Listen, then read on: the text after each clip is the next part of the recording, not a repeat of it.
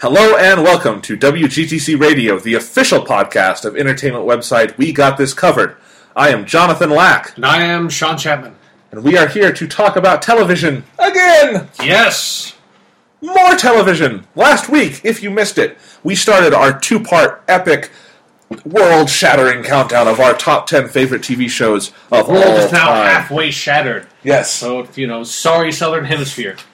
we yes we are talking about our top 10 favorite tv shows of all time it's awesome because nothing else is going on right now so we had this episode in our back pocket so we're going to do it now and i am out of town this week so you're listening to part two while i am off in, in portland oregon hanging out with some Doing whatever the fuck you do in Portland, Oregon. I, I will find out what you do in portland oregon because as of now when we're recording this i don't actually know I've been to Portland, Oregon. Do you want to know what you do in Portland, Oregon? what do you do Nothing. okay Other than read a lot of Sherlock Holmes short stories. I believe that's what I was doing when I was in Portland, Oregon. So, Yes. bring some of those with you. thank god it's easy to t- transport large amounts of like text and books like just on your like ipad now Yeah. It's traveling much easier. Speaking of books, you can buy my book, Fade to Lack, A Critic's Journey Through the World of Modern Film from Amazon.com. What? Sales pitch! Oh, okay. All right. Visit www.fadetolack.com. All right. That's my sales pitch. Okay. I'm getting, it's getting, it's just getting lazier every week. Can you watch it on TV? No. Oh, okay. We'll, we'll, we'll, we'll I be, thought it would have something to do with what we were talking about. no, no, no. So, la- as I said, last week, episode 38, we started our countdown with the, our number, our favorite 10 through 6 shows. Sean and I have separate lists. They sometimes overlap. We're going back and forth. And uh, this week we'll be continuing with 5 through 1. So if you missed last week, go back and listen to it. But if you listened to it last week, we're going to do a quick recap here. If you have, if you've been a week since you listened to it and you forgot. So let's start. Uh, my number 10 was Star Trek and Star Trek The Next Generation, sort of combined. Your number 10 was? Blackadder. Yes, my number 9 was Doctor Who. And my number nine was Star Trek: The Original Series. My number 8 was NBC's Parks and Recreation. And my number eight was the Sherlock Holmes Granada television series. My number 7 was Firefly. My number seven was Claymore. My number 6 was Full Metal Alchemist. And my number six was Angel Beats. All right, and my number 5 show is the first one we're talking about on this podcast NBC's Chuck. The little show that could. The little show that nearly got canceled. And then nearly got canceled. Canceled, And then nearly, got canceled. Yep, over and over again, and and just kept chugging along, and was really really good throughout. Chuck is just a really special show to me, and while I think qualitatively I would maybe flip it with Full Metal Alchemist, just from nostalgia and the love I feel for this show and the amount of time I spent writing about it and sharing it with other people, Chuck. I, I could put it further. I could put it like number three, two, or one. It's just like I just love this show so much, and I had such fun with it while it was on the air. If you don't know, Chuck is the story of a guy. He works. He's like sort of like he's a really smart guy. Main character Chuck Bartowski, played by Zachary Levi, and he he's basically he had ambitions at one point, but now he works at the Buy More, which is like Best Buy. He's part of the nerd herd, and he uh, he just kind of that's what he's doing with his life. And one day. A, a sexy or he the sexy secret agent comes in later because first he gets an email from an old college roommate has this weird file that he watches that has just this like flashing pictures turns out that downloads into his brain the all the government's secrets it's called the intersect it's an advanced supercomputer run by the human brain I should note nothing on Chuck makes scientific sense Yes. yes Chuck has Obviously true so far. Chuck is famous, in fact, for its plot holes, but that's that's that's another discussion.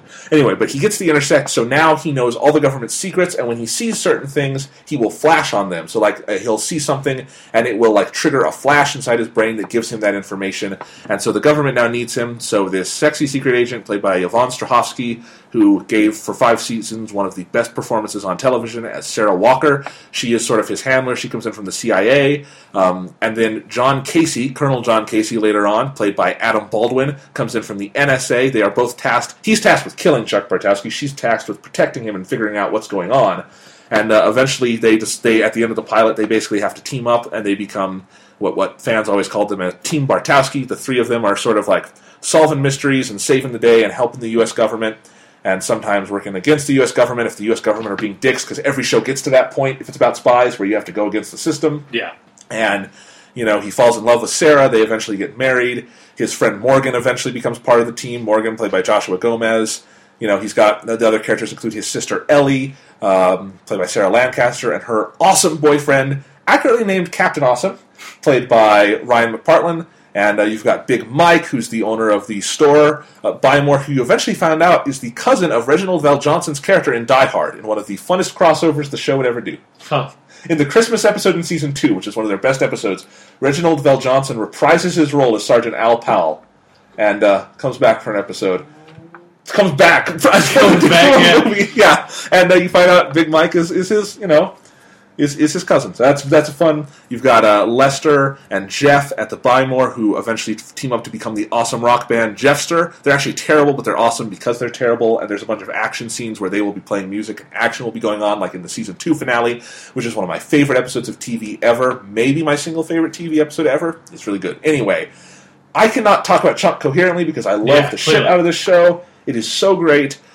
It- basically, I mean, Chuck was such a special show because it it really did stay on the air for two reasons. One, because NBC sucked throughout its run, continues to suck, Yeah.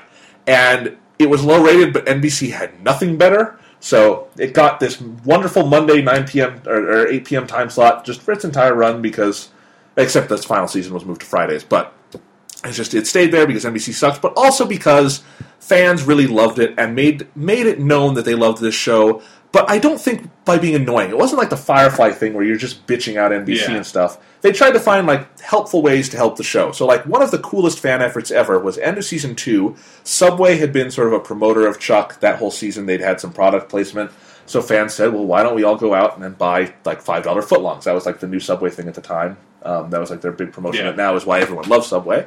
And uh, so that was just like fans got together, and it was a big enough internet effort that it made a made made a difference. And that's that's something that like if you ever want to save a TV show, that's the way to do it because TVs cost money, and if you can show that the TV show is making money, that helps. Yeah. And it did. Subway actually, the head, the CEO of Subway apparently called the chairman of NBC and said, "Please keep this show on the air. It's driving our sales through the roof." So that was a pretty cool story. And then just people loved it, and so that always helped NBC throughout the years because they could have tried a new show there, but they kept Chuck on largely because you know people loved it and it made them look good to have this show people Yeah. loved on the air. And Chuck is just so fun. It's it's sort of to me kind of like the ultimate TV show that I would watch week to week. Obviously, there's a lot of shows out there now that I would prefer to just watch when they're done on DVD, something like that. Um, but Chuck was a show that was so much fun to watch every week because while it was serialized and it had ongoing story arcs, every episode of Chuck was still had its own story, its own mission, but it didn't feel episodic in this sort of like mission of the week thing. It was very much they had really fun and creative stories to tell every week. And because this is a character based show, first and foremost, not plot based, um, really just about the characters and the action they can get into. They really could do anything with these characters within a certain set of boundaries and have a lot of fun with it. The show's second season, which is um, just one of ba- basically one of my two or three favorite TV seasons of all time. It was just flawless, and it was an example of telling a, an arc over 22 episodes, but doing it in such a way where you don't feel like you're you're doing filler or anything like that. It's just the characters reach a point in episode 22 where everything changes very organically because we've been building up to it. And that season finale that year is just one of my favorite TV episodes ever. It is as satisfying a conclusion to a season as there has ever been, and it was just so good. And the show just kept on being good after that. Season three was, I think, almost as good as season two. Come some little structural hiccups because they were renewed for 13 episodes. Episode 13 was the series finale because they didn't think they would get more. Yeah. And then they got six ep- extra on top of that, so those six are kind of just their like an, a mini season after that. Season four wound up having the exact same thing, although it was 24 episodes, so they had 13 and 11. So there was like two seasons in one there. And the second half of that was weaker because they didn't, again, they didn't know where they were going to get it. Yeah. And they had to build a full arc this time, and it wasn't as good. Although I think my second favorite episode of the series is the season four finale two. two season four finales, second one. And then season five, which is just 13 episodes, was the one where they just said, you can come back for 13 more episodes, but then you're done. And that season was hobbled by the show literally having no budget. It just looked so friggin' cheap, but they still told really good stories. And it had a really, really great two-hour series finale that has just just the last scene of that is just one of my favorite TV scenes of all time. And I just think throughout, Chuck just was. I talked earlier about Parks and Recreation on the last episode being a show that was so optimistic and just had so much fun loving its characters and having this optimistic worldview. Chuck is kind of like that. It could get dark when it needed to because they are dealing with you know bad guys and terrorists sometimes. But uh, on the whole, Chuck is a very loving guy. Sarah's a very loving person, and so are most of their friends. And even you know Casey comes around at a certain point, and he loves these characters. And it's just a show that made me happy each and every week. And it's also a show that had the depth necessary for me to write about it every week. I, from season three premiere onwards, I wrote about every episode of this show. I have, if you go to jonathanlack.com, I, I archive them all there, and I wrote the shit out of this show, and I love doing it, and it was so much fun to follow. And I, I just really love Chuck. And one of my favorite stories I like to tell is when I was in LA, my junior year of high school. We were looking at colleges out there. We went to visit the, the Warner Brothers backlot, and while Chuck aired on NBC, it was a Warner Brothers television TV series. They owned it. It was shot on the Warner Brothers backlot. And on the tour, they wound up showing us the set of several sets from Chuck, including the one, this sort of courtyard where Chuck's room and his, or where Chuck's apartment and his sister's apartment are. And that courtyard is, I mean, that's where a lot of stuff happens on the show. And what's so interesting about that set is it's a soundstage, but the apartments, you would normally build like the courtyard thing, and then the apartments would be in a separate place. That's how Yeah. sound stages are usually constructed. It was all totally built as you see it on the show, except Huh. it wasn't outside. So, like from that courtyard, you walk into Chuck's room. That's the set for Chuck's room. Really fascinating, and I got to see all that stuff. Got to see the Buy More cage in the back where they keep all the electronics and stuff, um, and some other places that were more generic that everyone on the WB lot uses where they shoot the show. And um, that was really fun. I have a Chuck. My the, the number one baseball cap I wear when I need to wear a baseball cap is my Chuck hat I bought on that tour. I just love Chuck. It was such a big part of my life for five years there. Um, it's it really I think on this list, yeah, on this list, this is the only show I started watching episode one day it aired. Actually, before it aired, I saw the pilot early, and uh, I watched every episode from there on out as it aired. And I was really happy to do that. Like I don't think Chuck would be quite as endearing to me if I had sat down, you know, last year and just marathoned all five seasons because it was really fun to watch as it as it went along, and I I love the hell out of this show, and just great performances across the board, and and great stories, and just awesome. So that's Chuck. Awesome. Yes. One of the All right. characters is named Captain Awesome, so I think Awesome is totally applicable to this show. Sure. All right. That was my number five. Sean, what is your number five? My number five is Angel. Sans the beats. if, if you remember, my number six was Angel Beats. This with an is- exclamation mark. This is just Angel. The No Joss beats, Whedon show. No exclamation mark. Yes, it is the Joss Whedon show. The the spin off from Buffy. The I feel the superior show of the two. Even though most people I know that've seen both of them think that Buffy is better, but that's that's just wrong. Well, it's probably a matter of taste. Well, no, it's it's a matter of fact. Angel is better, as far as I'm concerned. You are a dick. It's not my fault that most people are wrong. It's like all the people who go around saying that Picard is better than Kirk. You're fucking wrong. I'm sorry. In the story, Well, that's then why don't- why don't you We tell settled us- it last that last half? Why don't you I wish you had why- seen all of Buffy and all of Angel because then we could settle it here too, Yeah. alongside it. Angel is better. Okay, why don't you tell us why Angel is better, and please don't spoil things. Go. Okay, I'll, I'll do my. I mean, I'll try not to spoil things, but yeah, I mean, Angel is better because Angel, I think, is a better character than Buffy. I think he's a much more likable character. I think he's got a much more interesting arc, and I think Angel. The main reason why the TV show is better than the Buffy TV show, I think, is because it's more consistently good. Where with Buffy, I only really like was it seasons two and three because season four is when she goes to college right? Mhm. yeah so seasons two and three are the only ones i particularly like of buffy. Like i don't dislike any of the other seasons but i don't think any of the other ones are really great. I hate season one. I think season one of buffy is horrible. I almost stopped watching because i really think season one of buffy is really bad. And then past that point season four has some like one or two really phenomenal episodes in buffy but like the season arcs and stuff in season four are pretty bad. Season five i think is pretty bad. Season six i think is pretty bad. Like like for Buffy standards, I guess. Okay. It's not For- like bad for t- more normal TV standards, but for like for stuff on this list, I would call those seasons pretty bad. For the record, I agree. Two and three are the best. I think those are two of the best TV seasons ever. But I like season four a lot, even though I agree the arc in that season is very messy. And I season five is my least favorite of the ones I've seen. Well, okay, one's the worst because they were still figuring out what the show was. pretty bad. But you know, Tell me. um, uh, season five is has has a lot of good. I mean, it has the body episode, which is just Yeah. fucking crushingly, uh, uh, just amazing. yeah, and season four has Hush, Yeah. which is I think the best episode of that show. And season six has the musical episode, which Sean hates, and he is the only person I on earth who hates it. I hate musicals, and I think that musical episode was a really cheap way of getting of trying to relieve all that character tension that they had been building up for like three seasons. And But I disagree. But yeah, Well, season. again, I actually, for the record, wrong. can I finish what I was fucking saying, Sean? okay, five finish, fucking finish seconds. saying your wrong things. I, I like season six of Buffy. That to me is my favorite outside of two and three. I think season six was actually very good, but I'm season six, the one with the Dark Willow arc, or Yeah. is it season five? Okay, then yeah, season six probably the next best one. Yeah, So I would not Dark call Willow it bad. arc. I will go on record saying the Dark Willow arc is the best Jedi falling to the dark side story I have ever seen. Okay, I don't know how, why that came about in a way that has no Jedi involved in it whatsoever. That absolutely, like, beat for beat, best fucking Jedi falling to the dark side story is the Dark Willow arc. she eviscerates someone. It's great. I can't She believe doesn't it. eviscerate. She like fillets someone. She like removes the skin. Oh yeah, eviscerates is different. Is when you take their insides out. Okay. Yes. Uh, whatever you say there. Okay, so but tell us about Angel. So Angel is the spin-off starring the character Angel, who was one of the reasons why I think season two and three of Buffy were the best seasons because I think David, the Angel character played by David Boreanaz, is a really interesting character. He's and and in Angel, I think what they managed to do, I think, is give a much more, I want to kind of say, mature show than not just Buffy, but like the vast majority of shows out there.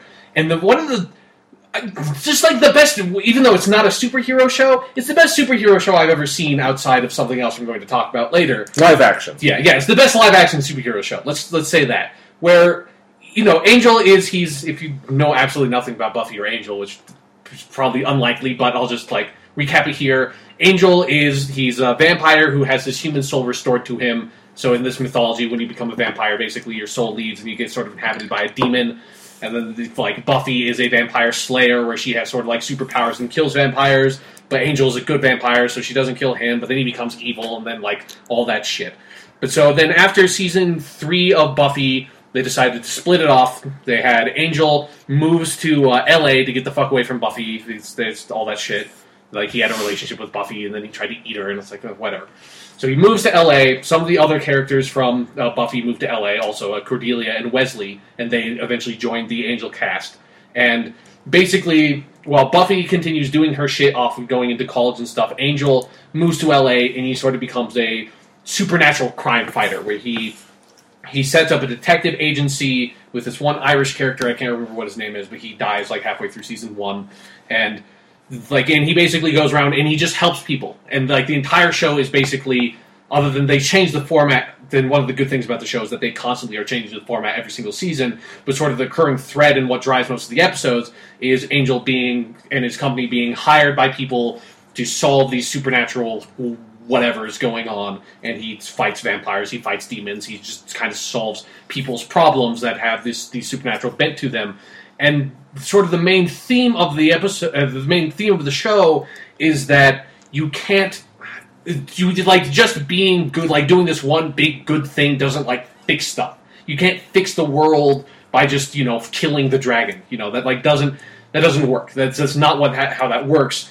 What you have to do is constantly be doing little good deeds and dedicating your life to doing good things all the time. It is super hard work. It is something that almost nobody can do and that's what angel is about. It's about just constantly trying to do the little good thing and a lot of in like in one of the biggest things in angel i can't spoil stuff but there's like he gets this decision i think it's about season three of trying to like take sort of like i guess where you see this easy way out of getting a lot of power or like like keep on doing what he does and he makes and actually it's kind of ambiguous whether or not the choice he makes there is the right one. And and the angel constantly sort of asking those questions and looking at that in a much more mature way than most things do of like you know just trying to like defeat the evil because that is literally what angel is doing is he's the primary antagonist of the series is a law firm called wolfram hart which is actually it's basically run by satan like like wolfram and hart is actually this sort of satanic law firm that is sort of law firm that is manipulating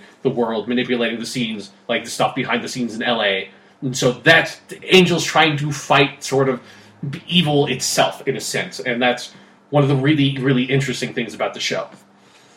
And can't so I can't get into spoilers. I guess I'll say one of the other things that I really love about the show is it brings back uh, cast members from Buffy. Like I said, uh, uh, Wesley and Cordelia, those characters come in, and Cordelia and Wesley, in when they were on Buffy, were the two most u- particularly Cordelia, the most useless, annoying fucking characters I think I've ever been subjected to. Wesley was um, also in one episode. Yeah, yeah. Wesley Wesley was not there for a lot, but he he was still when he was there. He's kind of pointless. He, you know, he was kind of there to just serve this story arc function, but he wasn't much of a character. And Cordelia just had absolutely no fucking reason to be in Buffy at all. They they tried to give her some reason by getting her in a relationship with Xander that made no sense for those characters.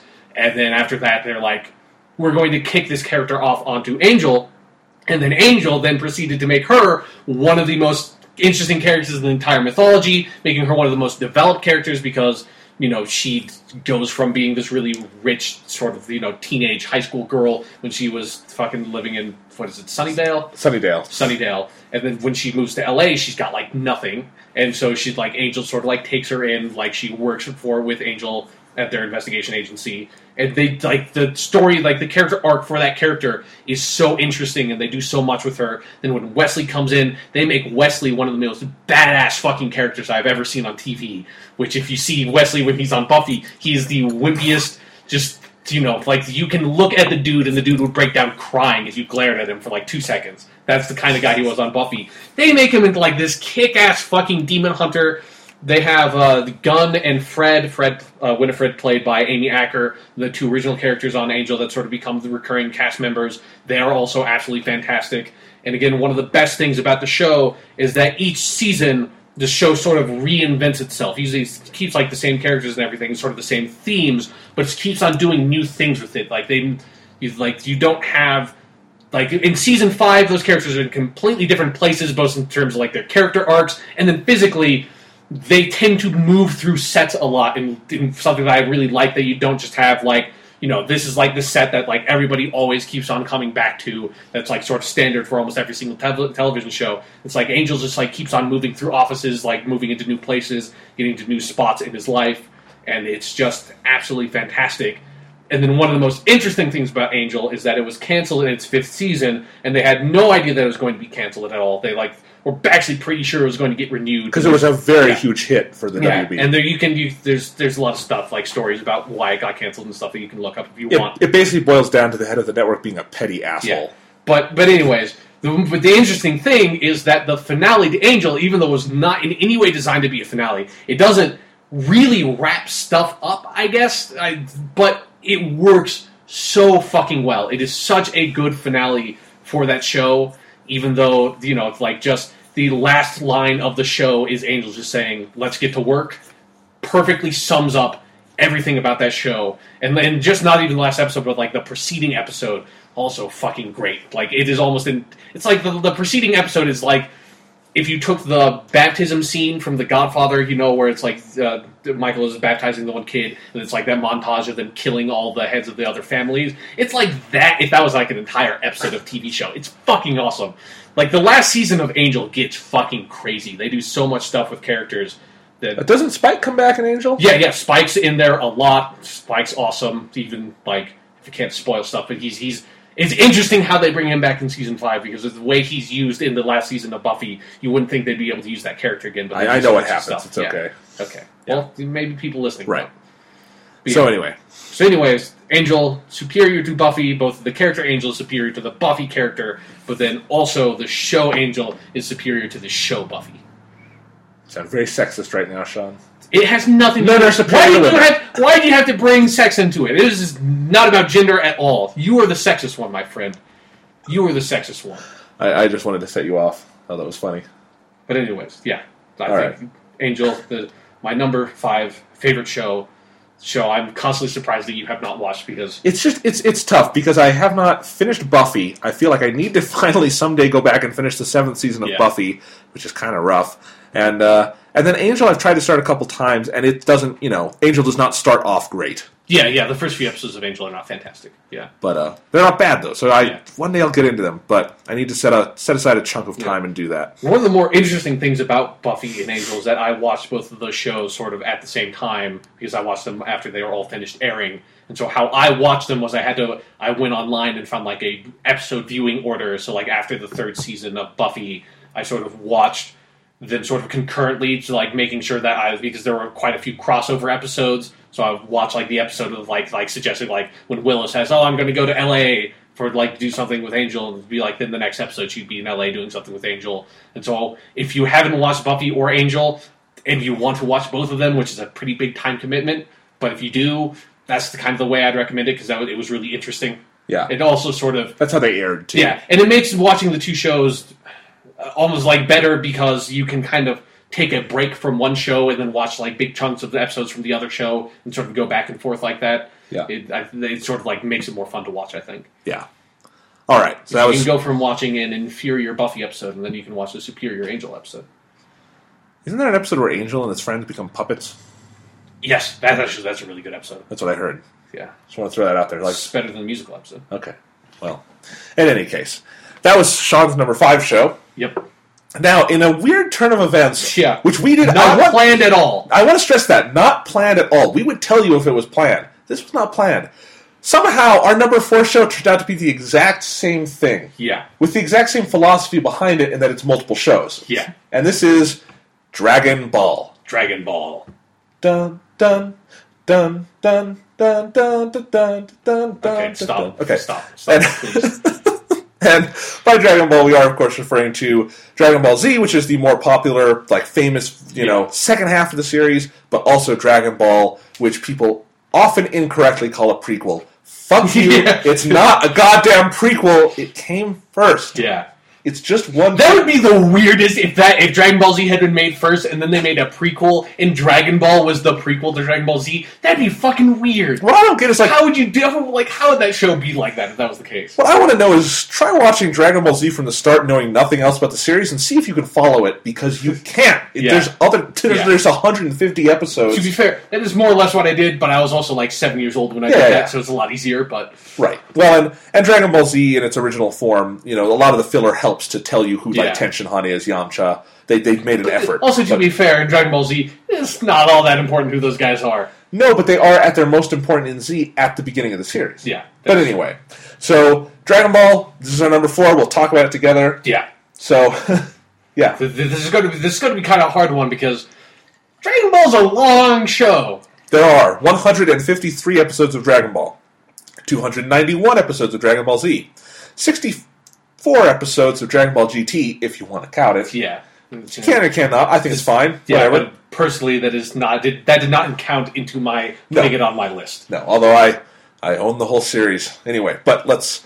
yeah. So so that's sort of what we're talking about. That's that's basically 500 episodes all combined. Yeah, And um, I don't even know where to start this conversation. Maybe just what is what is our history with the series? Because you and I come to it from yeah, different from directions. completely different places, which is kind of weird. yeah. So you why don't you start? Okay, so for me, Dragon Ball Z, as far as I can recall, is the first anime I've ever watched. It's the first anime like most of my friends watched, and I watched it all the fucking time, and I got introduced to it by watching it on Toonami late at night on Cartoon Network, which is how I watched most of the best shows when I was a kid. That I watched like the anime that I watched when I was a kid was like Yu Yu Hakusho, Dragon Ball Z, uh, Rurouni Kenshin, and it was all on Toonami. Toonami was fucking awesome back in the day.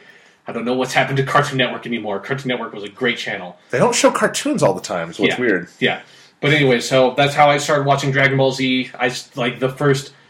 If you know anything about Dragon Ball Z, I probably started watching it around the time after Goku dies fighting Raditz. Spoiler.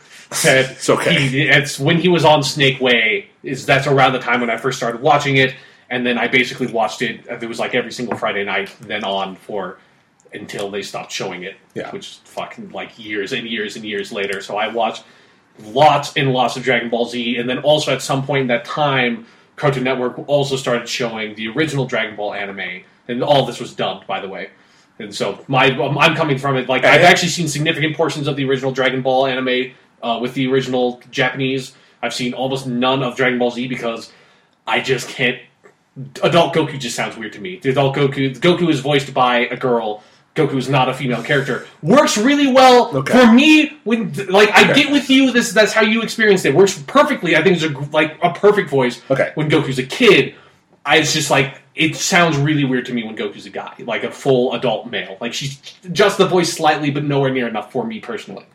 Then you know You're I- shitting on Masako Nozawa, man. I, I don't care. I don't like her performance as adult Goku. I'm not ashamed to say that. Okay, well you're wrong. This is as wrong as you talking about as you saying that like the Kirk versus Picard thing. That is fucking wrong.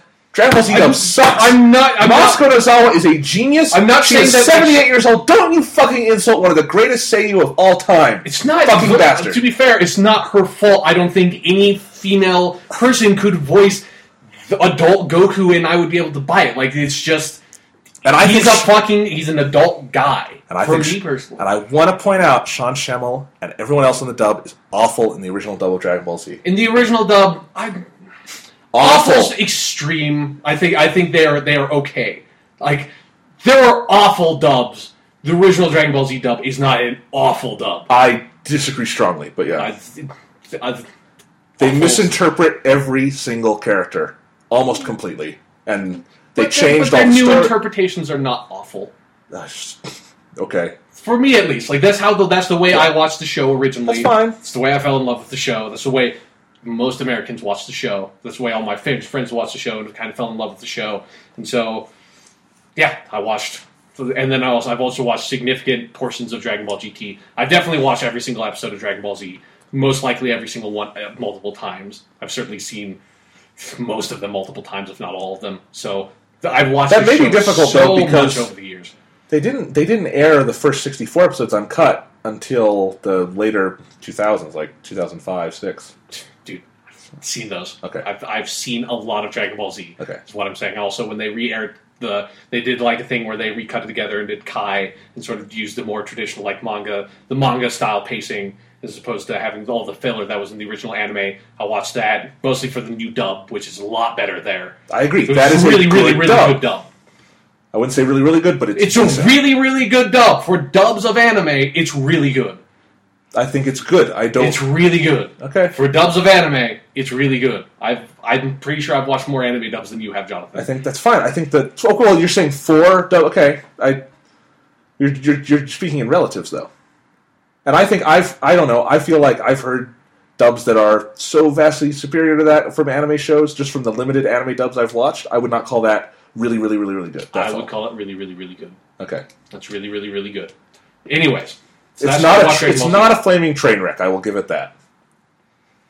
This podcast has turned into a flaming train wreck. I should have put Dragon Ball on here. I shouldn't have done this. This was a mistake. I start- knew we would get said- into this. First thing you say, you're shitting on Masako Nozawa. Why would you do that? Because her voice doesn't. It's like fucking in the English dub of Naruto. They kept the same woman trying to do the teenage voice of Naruto. God, and she you're so clearly wrong could not do that. She She's- could not do that voice. okay, but she could not. You don't like the voice. You don't like. That I don't there. think it fits the character because it fucking it That's- sounds weird to me that that voice is coming out That's of that character. different than not being able to do it. She's Like her it. performance is good. Her perform. I'm not saying her performance is bad, but the voice doesn't fit. The voice has to fit, or else Okay. the performance at a certain point doesn't matter all that much All to me. If I can't buy the voice coming out of the character, that's when I can't get past that point. Okay, That's what I'm saying. I will. I now. dudes I, are dudes, ladies are ladies. That's what I'm saying. okay.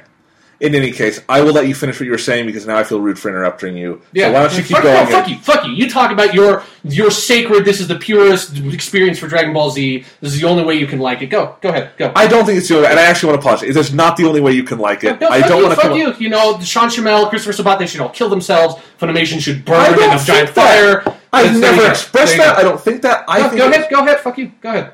I, res- I respect the hell out of. Funimation for bringing the show over here in good quality several times over the years. Go ahead, no, go, And- go talk about go talk about your Dragon Ball Z. Go. I now I feel bad. I feel like I hurt your feelings. Go. I'm sorry. You Go. go, ahead and talk Fuck about you. it. No, you go. You go. Go, goddammit. Talk about Dragon Ball Z. Go. Okay. Anyway, I obviously, as you can tell, came to the series from a different direction than Sean. Yes. Okay. I um I started really with the manga when it was being published in Weekly Shonen or Monthly Shonen Jump over here. Um, kind of fell in love with it that way. Wound up buying, started watching the anime. It was I'm sure it was on Cartoon Network, but I never really watched it there. I did later on when they re-aired the first two seasons of uh, where they had the the first half, the first the whole Saiyan arc and the first half of the Na- Namek arc is what they did when they re-aired it on Cut um, in like 2005, right? Yeah. Yeah. Sure. Okay. Saw it that way. That's the most significant part of the dub I've watched. Um, anyway, but that was after I'd seen other parts of it because they were releasing the series on DVD. Um, you know, they, they did like volume by volume. Same thing as like Full Metal Alchemist we were talking about, where it was really Yeah. tough to, to. Because here's the thing Full Metal Alchemist is 50 episodes. And you can Yeah. just buy the 13 volumes, and it's easy to get your head around. There must be hundreds of Dragon Ball Z DVDs just to get all those episodes. Not hundreds, because there's only 291 episodes, but dozens and dozens and dozens and dozens Yeah. because they did like just three episode discs.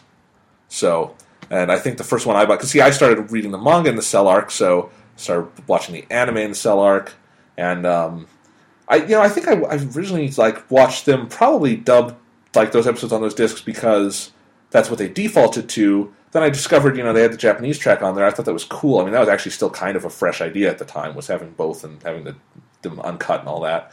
So I started watching it that way. I immediately gravitated towards the Japanese voices in the original version because, I mean, the first thing you notice when you would watch them that way, because I would every volume I bought, I would watch them once in both versions, is that they changed so much in the English version for like story points and character points and all these other things. And I just I liked the Japanese version was closer to the translated manga I'd been reading. I liked that more. I just thought it was more natural. I liked the I liked the music. I liked the character voices and stuff. So that's just kind of where I gravitated with it. And um, yeah, I've eventually picked up the series in several forms over the years. Um, I've owned the entire series twice, and the first time was when they put out Funimation put out the uh, the season sets, the orange bricks, where they cropped Yeah. it and made it look like shit. Um, those those were terrible, but they were the only way to own the series complete. Like those first like sixty episodes was the only uncut release of those Yeah. in English. I think that's the first time they also were able to use their cast and go back and redub those parts that they had not done before. So I own them like that, and then they released what's really cool is the Dragon boxes, which are no longer available, which is too bad because that was the only like high quality way to watch the original series. Um, but they were basically the Japanese Dragon boxes was a complete 291 episode release where they'd remastered it really, really well. They put those out in English, and what was really or in in America, what was really nice is they default to Japanese, have the really good subtitles on there. They're really nice releases. I like those. So that's kind of how I've watched. I've watched you know the whole series like that. Uh, original Dragon Ball, Nosy. Have not watched a ton of that anime, although I own it all. One day I'm going to sit down and watch it all. But I've read that part of the manga over and over and over. I love that part. Um, so I know that whole part, and I've, I've watched the parts that I like the most. But um, I love Dragon Ball, and I'm passionate about the voices because that's the number one thing I, I that draws me to the anime version. Is I think the Japanese cast that's just one of the best voice casts ever assembled, and I think they all do just phenomenal work across the board. Masako Nozawa is just incredible as Goku in either form. Love her to death, and uh, you know, to me, it, you know, it's it's it's just it's I just I love that voice. I love Mayumi Tanaka as as Kuririn, uh, Ryo Horikawa as Vegeta is so great. Um, we've got so many great voices. Ryusei Nakao as as who's his Frieza is just fucking phenomenal. And that's actually you talked about the Kai dub. That's the best part of the Kai dub is when they get a real guy like a real Frieza voice. Yeah, no, the guy who does the Frieza voice in the Kai dub is fucking I think awesome. his name's Chris Young. Yeah, something like that. right. And he basically he imitates Ryusei Nakao, goes kind of back to the Japanese style of Frieza being a very kind of quietly intimidating villain a lot of the time, Yeah, and having this sort of alien kind of voice, but it's still very relatable. And like you, what's creepy is that it's like a voice you could kind of hear coming out of a person, but coming out of that, it's really interesting. Um, so, but so many great voices across the board. I mean, uh, Ryo Furukawa as as um, not Rio, I forget his first name, but Furukawa as, as Piccolo uh, Junior is so great, so great throughout the series. And I just, I just, I, I love those voices, and I think it's such a well, well done anime. Love the story. It's, it's sort of we were just touching on sort of our histories with the series. Yeah. With it would be, it's going to be so tough to talk about the series as a whole because there's a lot happens in Dragon Ball. It's a long series. yeah, yeah. No kidding. But yeah, Yeah, what do you want to talk about? It? fuck you. That's what I wanted to talk about. Okay, so Dragon Ball Z. Let's go. Start. How, how do you want to talk about the show as a whole? I don't know. I, I think Try to keep it as brief as possible, but Yeah, I don't know. I, I love. I, I, I think it's t- to me. I mean, it's a really well animated show. It's obviously they've got good and bad animation days because they would. That's actually one of the weird things about Kai. You can really tell that because Kai cuts multiple episodes together, Yeah. and it looks super awkward at times because they shouldn't be cut together like that. Because like different, obviously different animation companies would contract out the different episodes, and um, but anyway, when it's at its best, I think it's a beautifully drawn anime because Akira Toriyama is a really great artist, very, very minimalist in how he does things, but it looks wonderful and in, in full color in the anime and movement. The show always has great movement. Fight scenes are always well done, and um, characters. I mean, all the character designs are so iconic and colorful, and just really thoughtfully done. And, and I love all of that stuff. I love how the art style like evolves from the like first episode of Dragon Ball to the end of Dragon Ball Z. Yeah. it's always very organic in how it mm-hmm. changes, and I just it's really great. Love that element of it. But to me, and, and I think the stories are always really really good. And they're, they Toriyama just comes up with stories that you know, he he kind of writes by the seat of his pants.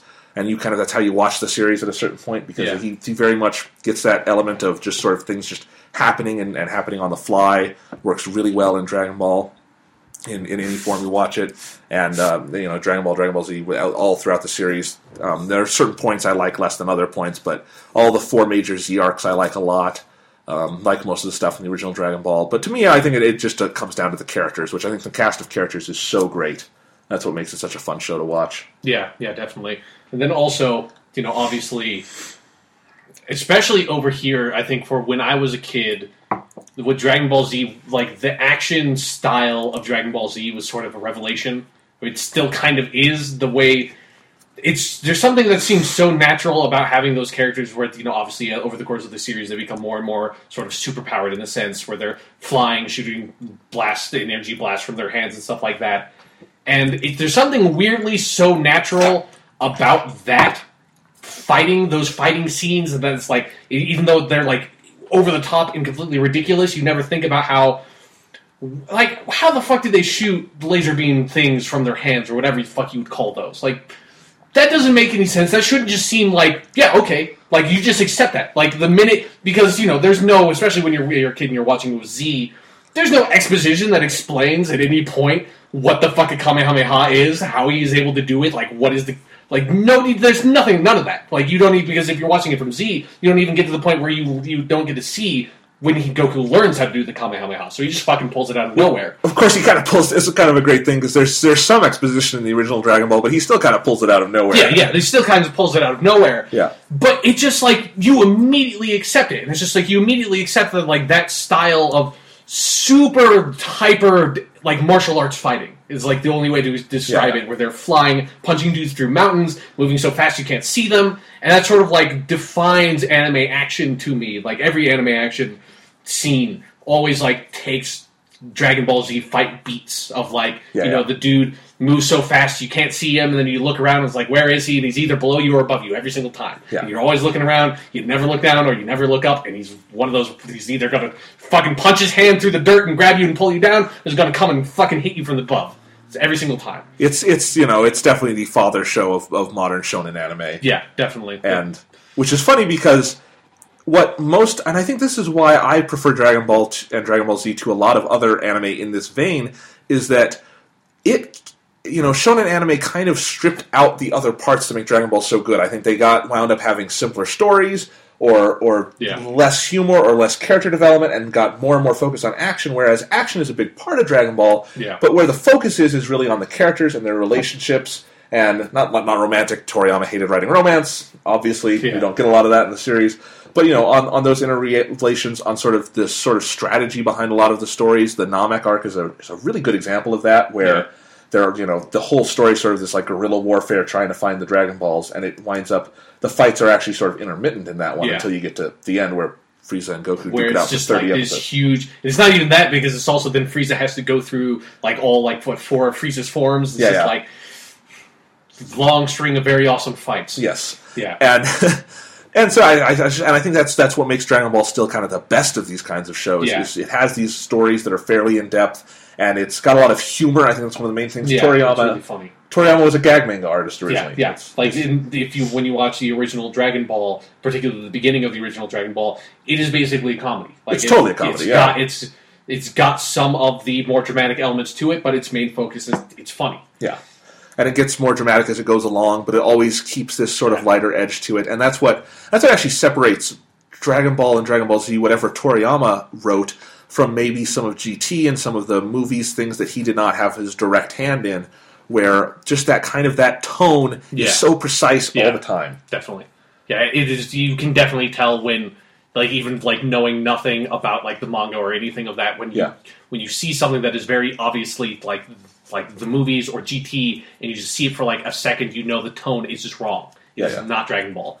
Right. And that's actually why people are so excited for the new movie that's coming out on March 30th, Dragon Ball Z Battle of Gods, because Toriyama had a huge hand in it, and that's what I've heard from early screenings is that it gets that tone. That's the number one thing it just it gets because Toriyama really did work with them on it, Yeah. which is really it sounds really special to me. But yeah. So so many so many good stories and things like that. And I mean, what was it like watching it like sort of week to week as, as a kid with these things going on? It was really fucking cool. Yeah. It was really fucking cool because Yeah. again, like it, it's just weird for me to like when now that I'm you know an adult and I think back on that stuff. It's weird how just like for granted I took everything in Dragon Ball Z. Yeah. You know, like you just like "Hurrah!" you just yell and you're stronger and your hair gets yellow. And it's just like that makes no that makes no fucking sense. The Super Saiyan stuff, what the fuck is that? That makes no sense. Why is his hair all spiky and yellow now? But it's so fucking cool. Yes. And whenever Dragon Ball Z just like goes insane and it doesn't make any sense, it's so cool that you like immediately don't give a shit that it doesn't make any sense. It's so awesome that it just overpowers your lot like the logical part of your brain. You're like, fuck yeah, fuck yeah, fuck yeah, Yeah. fuck yeah, whatever, fuck yeah. And that's what it was like. If if I had if I had known when I was like seven years old to just use the phrase "fuck yeah" to describe Dragon Ball Z, that is exactly what I would have done. And I think it also helps that you are always constantly invested in the characters on Yeah. screen. Yeah. And so when Goku goes Super Saiyan, in addition to there being, you know, there's a lack of literal logic to that, Yeah. but there's this he- heavy emotional logic to that at that Krillin point. just blew the fuck up. Really did. I mean, I love how they animate that in the anime too, because they fucking hammer it home. Where he like expands, contracts, and then expands again, Yeah. and just blows up. And then there's like then there's like this big ball of dust, and then if you look closely, there's like little line, line like red lines falling down. It's like eh, blew the fuck up. That's pretty cold, Frieza. That's Yeah. a fucked up thing to do. Yeah, I don't know how Frieza. What I don't know how Frieza can just do that. I don't know why Frieza doesn't do that to everybody, but yeah. whatever. Why isn't that a move in Dragon Ball Z video games? Just Frieza just automatically wins. Blow that motherfucker up. Never explained. That's always something they have to keep a mind on in Dragon Ball video games. Is if they gave the characters their actual abilities in the show, it would be the most unbalanced fighter. Yeah, And it's already pretty unbalanced. Yeah, it's like you throw fucking like Super Saiyan three Goku against like like five year old Gohan or something. It's like, Yeah. Oh Jesus, dude. Yeah. What so. is- what are you doing? I think it's also the a cool thing to talk about with it is just there's sort of this sense of in, in, in going off the tone we talked about the sort of world of Dragon Ball that builds Yeah. over time just feels so. I mean, the logic problems don't like matter much because it Yeah. Mm-hmm. so clearly another world, and it's just I love the amount of detail in it, especially Toriyama's vision of the afterlife. Yeah. is brilliant. Where it's just a massive bureaucracy. Yeah. I love it. It's And it's it's like, and I just love the visual of all the souls waiting in like this massive line. You know, like Yeah. up there at Disneyland. It's pretty great. yep, and hell is just. It's not a bad place. It's just kind of boring. That's, Yeah, yeah, and just things like that that work so well. Um, the the whole god hierarchy is really cool to to look at in the series. And it's just so fun to dive into, and I love I just love being part of the fan community of Dragon Ball these days. If you haven't visited the website Kanzenshuu, those guys are killing it. They are like the cool, like just they know fucking everything about Dragon Ball. They have lots of resources. You can read anything you want to know about the series. You can find on their fan site, their website, which is just full of information and guides and all these other cool things. They and they, they bring all the news from Japan because they have actual you know staff members who read Japanese, taught speak Japanese, so you can get all that news. And there's the cool forums. They have a great podcast, and that kind of is a testament to me of how well Dragon Ball works. Is that their podcast is going on like 350 episodes. And you can do that with Dragon Ball. You can really get into it, and it's fun because that world is so rich, yeah, and there's a lot of story. yeah. And it doesn't stop, even though the No. series is over. Never, never stops. It'll. It'll be a sad day when like they you know they put the cap on Dragon Ball. It's just like we've wrung absolutely everything out of this series that we I know. possibly can. No more video games. No more action figures. Just nothing. So, what's your favorite part of the series? Like the favorite like sort of story section, I guess Yeah. would be uh, the Saiyan arc, like Yeah. Goku versus Vegeta. I think. I, even though I really appreciate like how fucking ridiculously over the top it gets, and I guess I would even extend that all the way out to the Frieza stuff. Yeah. like that whole first section because I like it's relatively grounded. Like you have this, like you have this conception of like how powerful Goku is in relation to these other people, and it's like you kind of know that in the you know the power level whatever kind of thing. Like it makes sense. Like you know, okay, Goku's like Vegeta's like this strong, Goku's like this strong, like Nappa's like this strong. I get that, and then like ratchets up slowly, slowly, slowly until you have Goku going Super Saiyan, fighting Frieza in Frieza's final form, and they're like basically blowing up the fucking planet. It's like you, there's you have this nice scale of like that's how powerful these fucking people are at this point. And then past that point, while I still really like the stories, I think one of my favorite characters in the whole show is Trunks, and I really like that sort of like future time travel aspect of the subsequent story arc. I think like the scale of the fights no longer can make sense anymore because Earth should be blowing up. You know, like when Gohan goes Super Saiyan 2, like this power does not scale appropriately for that to that level. Yeah. and it's and it's always something like it like it couldn't possibly, but it's always something that sort of disappoints me in the series. It's Okay. like I wish like that could like like the power could scale to the point where it needs to be, where they're like just blowing up fucking universes at some point. That would be that would be Yeah, crazy. exactly. Like you couldn't do it realistically, but it's like that's like it's they just Yeah. need like Toriyama just sort of wrote himself into a corner with how powerful the characters got. And like Right. they they obviously have to keep on getting more powerful, but you don't feel how more powerful they are in the series. I guess. Yeah. I guess you, you get to a little bit of that in the Boo arc when Earth gets destroyed and they're Yeah. fighting in space and yeah. Yeah, you get a little bit of it. Yeah. But yeah, Again, but when he's Super Saiyan 3, that's when he should be blowing up universes. Like, at Right. that point, when he's that much more powerful, it's like, dude, like, you, compared to how much more powerful Super Saiyan 1 Goku is against, like, just normal Goku, Super Saiyan 3 Goku, you're like, you're Silver Age Superman, dude. You're, like, dragging galaxies on a fucking chain across the universe. Like, Yeah. that's how strong you should be. um, I, God, what's my favorite part of the series? This is this is a tough one for me. Yeah. I love the Saiyan arc. I've seen it like ten fucking times because whenever I sit down to watch Dragon Ball Z, I'm not going to start from like episode fifty. Yeah, I'm going to start not. from episode one. And and so I've seen those first like 35 episodes of Dragon Ball Z over and over again, and they Yeah. always hold up. They're really good. Yeah, I yeah, love that part. Really fucking good. Yeah, that's a really great part, and that's a part that just really mixes drama and sort of the lightheartedness really well because the stakes are really high, Yeah. and there's this this time limit, and it just it's really propulsive, works really well, People And- are dropping like fucking flies. and I think the entire once I think that part is so well paced when Goku gets is, is starting to come back, but everyone else has to hold off Nappa Yeah. and Vegeta first, and they're just they're dying, dropping like flies, Yeah. as you said, and you know Piccolo sacrifices himself for Gohan, which pays off this really wonderful arc between those two, and then when Goku gets back, th- that episode when he comes back and just starts dishing out justice on Yeah. Nappa and and his and that look on his face when he just realizes what's happened Yeah. and he's like don't worry guys I've got this it's it's wonderful and uh, and then the fight with Vegeta is some of the best animation in the series the episode where they both he fires his Kamehameha Vegeta Yeah. fires his big blast Yeah. and they just that standoff is incredible that's a great part of the series I also love from the original Dragon Ball if we want to give that series a little love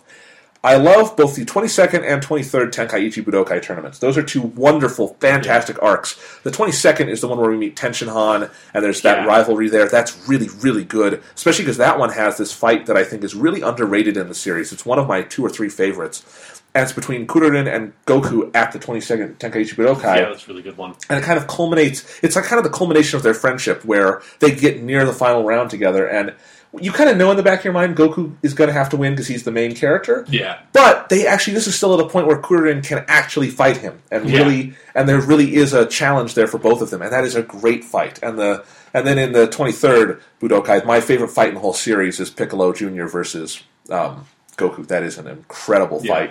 Really well And, done. yeah, like I was saying, like that is still the point in the show where it's like you can understand how much more like the power of these characters yeah. because it's been you know they started off as relatively normal-ish Yeah. human beings, you Yeah. know, a little exaggerated, but yeah. nobody could fly at that point. Right. And so when Goku learns how to fly, it's like fucking that's cool. Yeah. That's really fucking cool. But in Z, my favorite arc overall, I think I have to say, is probably the Cell arc because you get you get kind of everything that is Dragon Ball in that because it moves from villain to villain to villain until you get to Cell. Yeah. Because you've got two sets of androids, then you've got the, the villains, or then you've got Cell in his multiple forms. But it's just it's it's, it's great stuff there, and I is love that the mythology of it is really well done. The story is very complex and really interesting, and you get future Trunks. Future Trunks is really cool. He's such like, a badass. Like I don't want to, in my saying that that was my like the same stuff was my favorite section. I don't right. want to underrate. No, no, no, I, I love the cell stuff too. Yeah, yeah, yeah. No, and I agree. The, the power scaling, it's it's off at that point. There's no denying that. Yeah. But I mean, they they train in the room of spirit and time where they can live a year and a day and come out incredibly powerful. So their ages are all off at that point too. Yeah. But you know, it's awesome. It's some I mean, really great actually, character stuff. My favorite fight in the show might actually be when Goku fights uh, Perfect That's Cell. such a great It's- fight. Yeah, and I just like how it just ends with Goku being like, "Yeah, no, I'm not going to. I can't beat you, so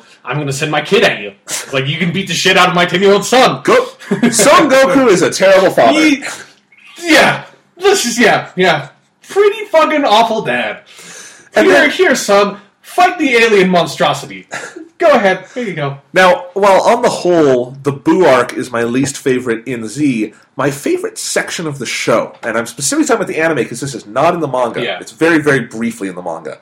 There's seven episodes. It's like episodes 200 to 208, and that is where Gohan becomes the great Saiyaman at Orange Star High School in Satan City. Yeah. and uh, and it's it's basically Spider Man via Dragon Ball. Yeah, it is. It is because he's a superhero in high school. There's Videl, who's this girl he kind of has a crush on, kind of. And she's, but, Yeah. uh, but I love the spin on that. There is that Videl is also a crime fighter, Yeah. and she's really good at what she does. And for humans, she's very powerful, and they kind of respect that during this section. And Mm-hmm. Yeah. it's really fun watching them bond. Because even after he stops being the Saiyaman, there's a lot of fun bonding stuff with the two of them. Their relationship is great. I love how Masako Nozawa plays Gohan. I love the actress who plays Videl. That's one of my favorite anime voices. They're really good together. Lots of good material here. And there's, those, there's some episodes there, like the one where Gohan has to rescue the dinosaur that was his friend way back Yeah. in the day. It's just fucking great. I love those episodes, and I'm I'm so sad that that's not what that arc was. Yeah. because that's always my major disappointment. Is I wish Goku had stayed dead at the end of the Cell arc because I love Goku, but it really felt natural. Like, all right, it's Yeah. Gohan's show now, and he's he stays important for about half that arc, but then he's gone, and that's, Yeah. that's And then, then I love because then they bring him back again, and you think it's like, oh, Gohan's super badass now. Like he pulled out the Z sword, all that shit. He's got the form that nobody knows how to name in all the video games. So always has a different fo- name, and it's just like he's gonna kick the shit out of Boo, and he gets absorbed in like three episodes. It's like, and now Goku has to fuse with Vegeta, and like now Goku has to take care of business. It's like, well, Gohan, you have your spotlight again for like a little bit, but sorry, man.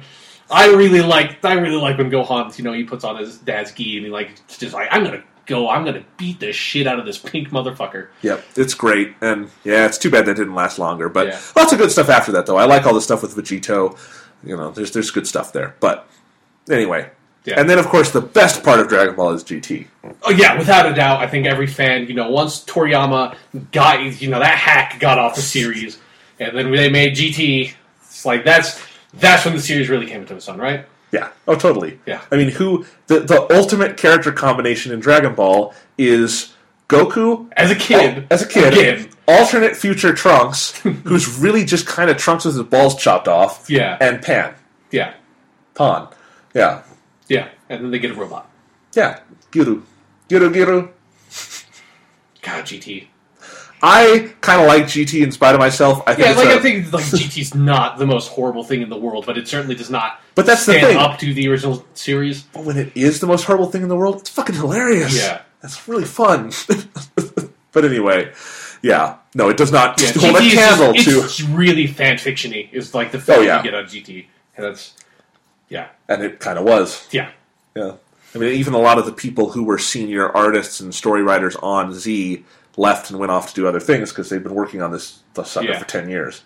So, like I'm gonna beat the shit out of that pink motherfucker. yeah. Whatever that meant for them personally. Yes.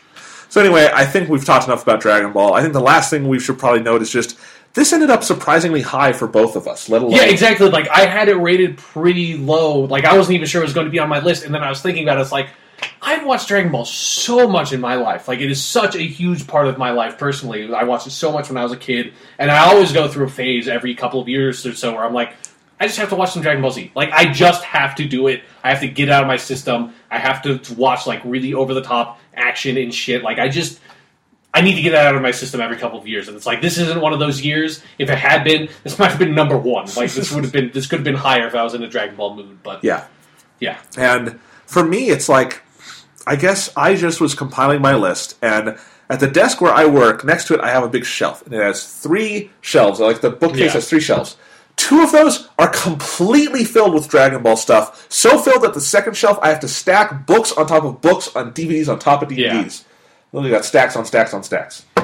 stacks. Yeah. So, and I've got like every episode of the anime, all the manga in English, starting to collect the full color versions of the comics in Japanese that are coming out over there at Battle of Gods promotions. It's like I've spent enough money on this goddamn show. Yeah, it, yeah, it deserves to be on the list somewhere. Yeah, Yeah. pretty high too. Pretty high, yeah. So we love Dragon Ball, and you know, guess that guess that's our number four show. Yeah, All right. So my number three show. we're in the top three spots now. I know. It's getting intense. Well, speaking of that, this is what I have to intro this show with. Is that on part one of this podcast, I noted that, you know, for me, um, the top we were we're doing our favorite shows, which is very different Yeah. than best shows. Yeah, yeah, It's- definitely. It's not a qualitative ranking; it's more like the shows we just love the most, kind of instinctually. But what's interesting is the overlap there for me is that my top three shows in the exact order I have them on here is exactly how I would also rank the best shows I've ever seen. That's just kind of how it fell out for me. And these three were so clear to me, just my favorite three shows. And as I said, everything else was just I had seven other shows and just had to rank them as closely as I could. But this, so my number three spot, and I this is really the third best TV show I've ever seen, and I this is where we enter the point where for me these TV shows eclipse really any movies I've seen in terms of stuff that I just that I just love, and I it just really matters a lot to me. And this is the late 90, 1999 slash 2000 short-lived TV show Freaks and Geeks, created by Judd Apatow and Paul Feig. Um, if you have not heard of Freaks and Geeks before, which you may not have because, as I said, short-lived 18 episodes. Yeah. Um, it was it aired on NBC, I believe. Although I, no one watched it on NBC, so I oh, it's, a, it's a DVD show. And um, anyway, it, it like I said, this was sort of the birth of the sort of Judd Apatow phenomenon that we've seen in the last few years. Not just that Judd Apatow worked on this show, although it's really Paul Feig's show. Um, but that a lot of the major Apatow actors come from this series, including you know uh, James Franco and Seth Rogen and Jason Segel and just a bunch of other sort of players here and there that will come in for an episode or two. And you know, basically, if you've ever seen one of the Judd Apatow movies, like Knocked Up, Forty Year Old Virgin, um, this is 40 from last year. Those are the movies he's done specifically, but also like you know Paul Feig made Bridesmaids.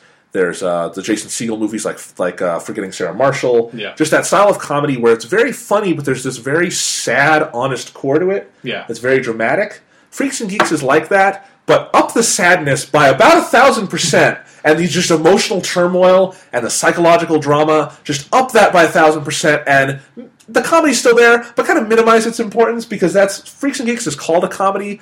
I think it's a drama because it will fuck with you when you watch it because this is a show about high school life for a set of characters and, and a set of characters who are specifically outcasts. They're sort of Uh, would you call them freaks and geeks? that's sort of the basic division the show makes. Now, I don't think they actually go. You know, there's not like like the gang of characters introduce themselves to you in the pilot. Like we're the freaks.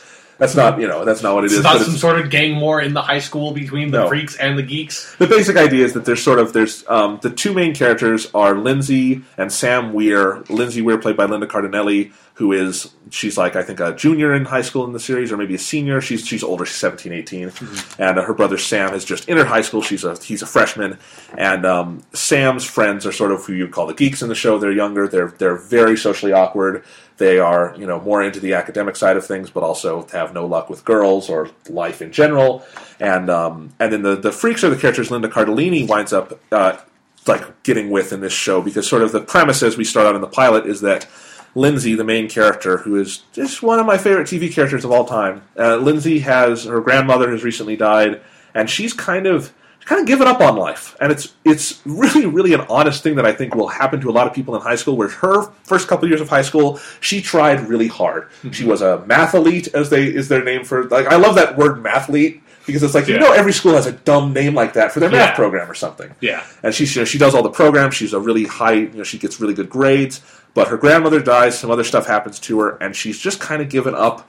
She started wearing her dad's old army jacket, and she starts. She decides she wants to hang out with this group of kids who include um, Daniel Desario, played by James Franco, and uh, Ken, played by Seth Rogen, and, and Nick, played by Jason Segel, and they're sort of just a group of uh, of you know they, they smoke pot, they don't they they cut class. They're not you know they're not like bad kids, they're not like punks, they're not you know that kind of kid. They just don't really care anymore. They're just a little freaky. Yeah, there's a little freaky, and she's kind of starting to hang out with them.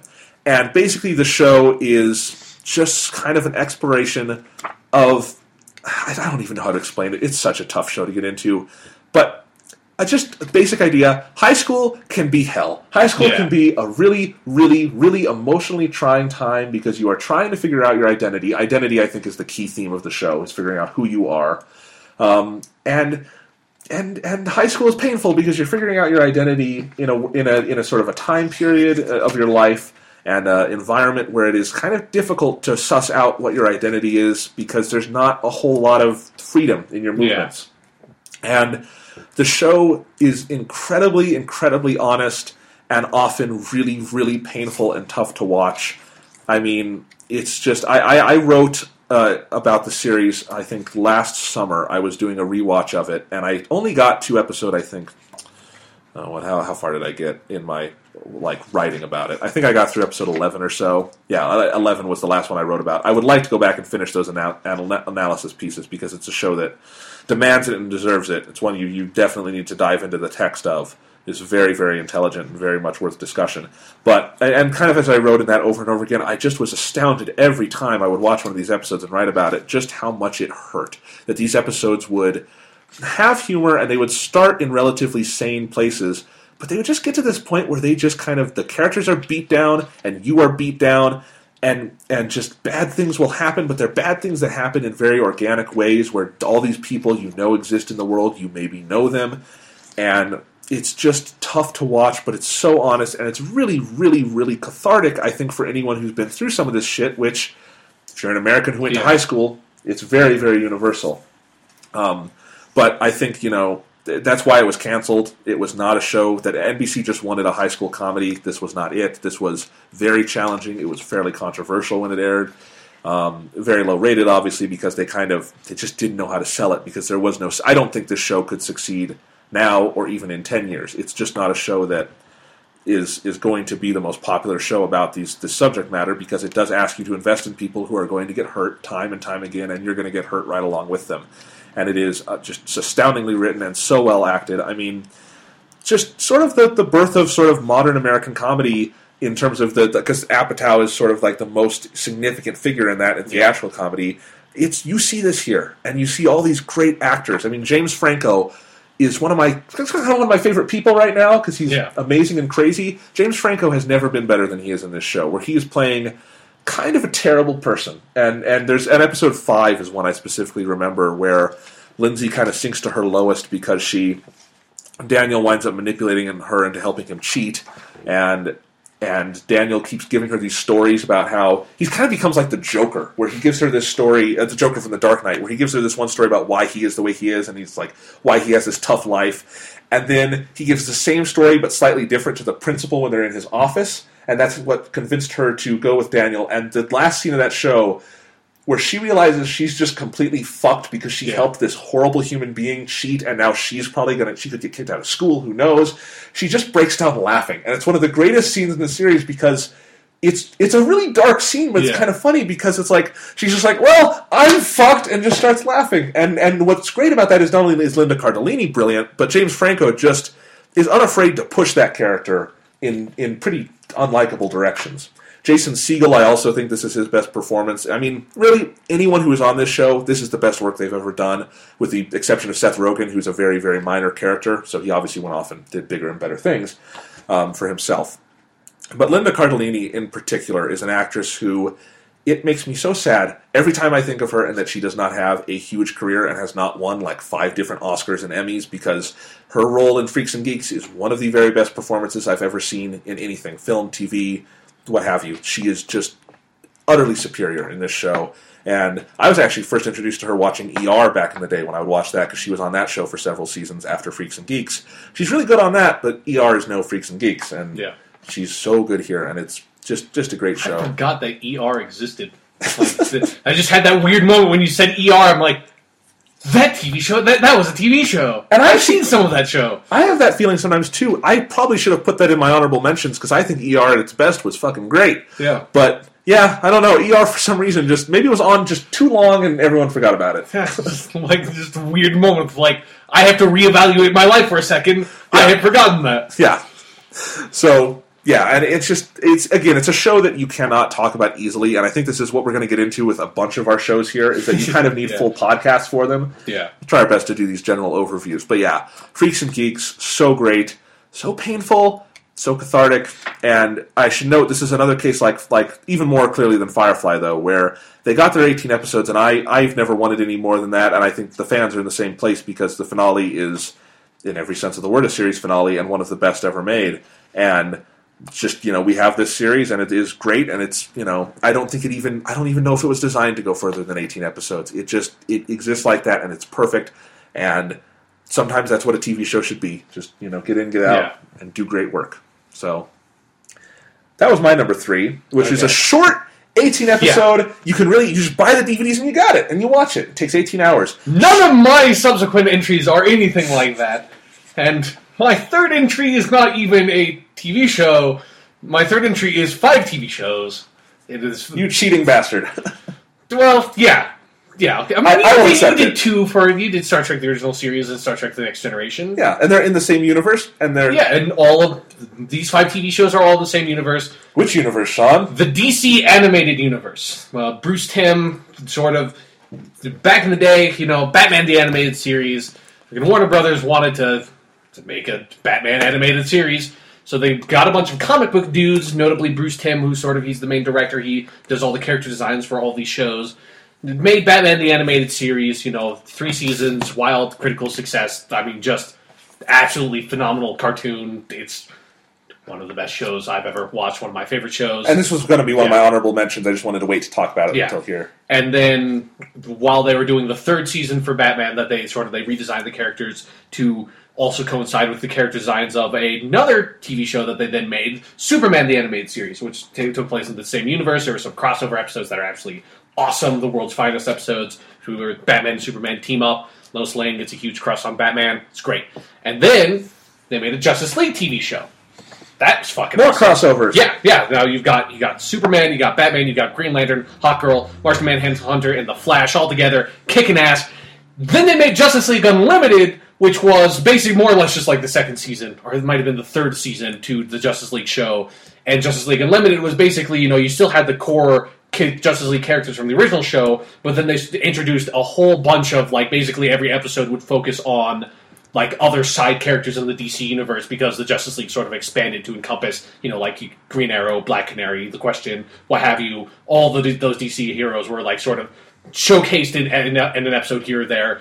Really awesome. Then also in that time frame, they made Batman Beyond, which was sort of, I guess, a sequel series to the Batman animated series. Which was, you know, when Bruce Wayne is an old man, Gotham's like in sort of like this cyberpunk future, and this kid Terry McGinnis becomes like the new Batman, Batman Beyond. He has like a new suit, more like techie. It's kind of got a super or a Spider-Man vibe, but a little bit darker. And that's also set all in the same universe. And so I was knew one of these TV shows had to be on my list, but when I sat down, I could not pick one because I love all of these shows so much, and my favorite one might actually be the Justice League show. And I was just like, but I can't just put because part of the reason why I love the Justice League show is because I love the Batman and Superman shows so much and expand on what they did with those series. It's like I can't just pick one, so I picked all five, and then I just put them all on one entry and called it the DC Yeah. Animated Universe. So I think it's fair.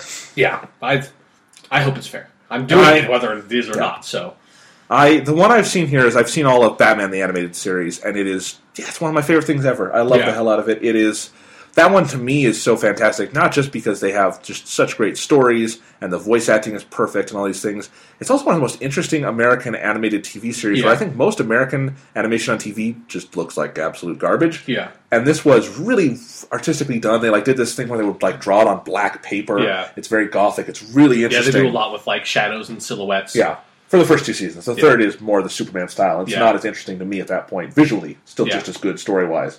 But it's just everything about that show was just really edgy, really well done. Did, totally respected its audience, whether you were a kid or an adult. I've never seen anything else like that on American TV, but I'm assuming these other four shows Mm-hmm. Yeah. are similar. yeah, And I just I love the hell out of that show, and I'd really I've always wanted to get into definitely the Superman one at the very least because Yeah. I I think we've said many times, and and I firmly believe this: the definitive version of Batman for me will always Yeah. be the animated series, Kevin Conroy, yay, yeah, without a doubt. with Mark Hamill, all those people, Yeah. and I hear the same is true of the Superman show. Yeah, that's. I mean, that is why I love these shows so much. Is I don't read a lot of DC comics. Like I've read a lot of comic books, but the vast majority of them are Marvel. Like I've since read quite a few DC comic books because I do love those characters. But I think the reason why I love those characters are all of these cartoons, and this is the Batman Batman the Animated Series. That is the def- to me that is the definitive version of Batman because they incorporate the elements of all the comic books up till then and take sort of like the best bits of them and boil them down into this TV show. It's like the like basically all of the side characters on there are the best versions of all of those side characters. And then Superman the Animated Series is exactly the same way. That is the best version of Superman I've ever seen. It's the best version of like Supergirl. Uh, maybe I'd probably say still the best version of Darkseid. Like they use Darkseid, who's voiced by Michael Ironside in Oh, in- that's awesome. yeah, in the Superman cartoon. They so they get so much great mileage out of Superman fighting Darkseid, and that fucking it's it's amazing. There's and just death. It's it's fucking great. And then the Justice League, the Justice League show, that is the best version of the Justice League there's ever been because and the version and the characters that are on the Justice League is the best version of those characters because they since they sat down to use those characters specifically for the Justice League, they were able to tailor make them so that you know they were able to bring out certain sides of the characters so that they worked much better as a team than normally would. And then they also made great choices like Hawk Girl. I've never seen Hawk Girl in anything other than the Justice League shows. Like I know she's, I don't even know if she ever had her own comic book series. I know Savage Hawkman is a fairly run, long-running comic book DC comic book character, but Hawk Girl is great. They don't use uh, Hal Jordan as the Green Lantern. They use John Stewart, who he's like this black. I think he used to be an army sergeant. He's fucking awesome. He's like I don't know. It's like the weirdest thing because I don't know why they don't always just use John Stewart as Green Lantern because John Stewart as Green Lantern on the show, fucking awesome. Way better. Like Hal Jordan is lame. Nobody likes Hal Jordan. Who gives a shit about Hal Jordan? He's got no characterization. Nobody gives a shit about Hal Jordan. John Stewart is a badass motherfucker. John Stewart will fuck you up.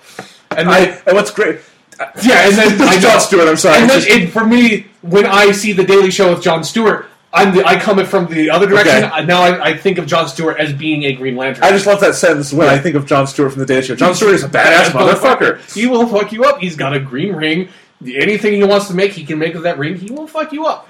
You know, John Stewart is not unlike Hal Jordan. He's not the kind of guy who will only use his ring to make a big fucking boxing glove and punch people in the face. Hal Jordan, most uncreative guy in the world, gets a weapon that runs entirely on your creativity. Never made sense to me. But then also, you know, their version of the Flash is fucking amazing. It's uh, they use Wally West, like the the original version of the Flash. Okay, the original, the Silver Age version of the Flash is a guy called Barry Allen. That's sort of the guy that most people, I guess, would think of when they think of the Flash. And they use he had a sidekick called Kid Flash, named who's Wally West, and in the DC continuity, Barry Allen sort of sacrifices himself in Crisis on Infinite Earths and all this stuff, and Wally West becomes the Flash. Then eventually, for whatever reason, DC was like, "Eh, we like how we like uh, Barry Allen more, so we're going to make him the Flash again." When Wally West as the Flash is so much better because Wally West is the funny fucking guy, and having this like funny, like wisecracking Flash works so much better. So they have the Wally West Flash on the Justice League show, and so his so like when you normally do the uh, Justice League, all the characters other than Batman and Wonder Woman are all just kind of like Superman, but with different powers. Like their personalities are all they're just kind of Boy Scouts. You know, Hal Jordan has no real personality. He just, you know, He's there. Yeah, he's just there. Barry Allen doesn't have any real personality. He's just like a Boy Scout. You know, he's like really optimistic and kind of naive, and he fights crime. It's like they're all basically Superman. And here they made this like really interesting team dynamic between all those characters in the Justice League show. And I think, and then they make the Justice League show kind of serialized, whereas the Batman animated series had some, you know, like Oh, that's cool. episodes and stuff. And the Superman animated series like dealt with that a little bit more. Justice League is almost completely serialized. Like they build on those story arcs, and they have like series finales and stuff like that. And- That would be yeah. really cool to see because I love the Batman show, but I always thought it would be great to get just like a, even a season of that serialized. Yeah, like they, yeah, they and they they build with like character relationships and stuff. They have you know the Green Lantern and Hawk Girl kind of hook up. Then Hawk Girl at the end of the series, like they're the end of like Justice League Normal, sort of the uh, I forget what they're called, but like the race of people that Hawk Girl comes from, sort of almost sort of invade Earth, and they do a lot of really interesting things with those characters.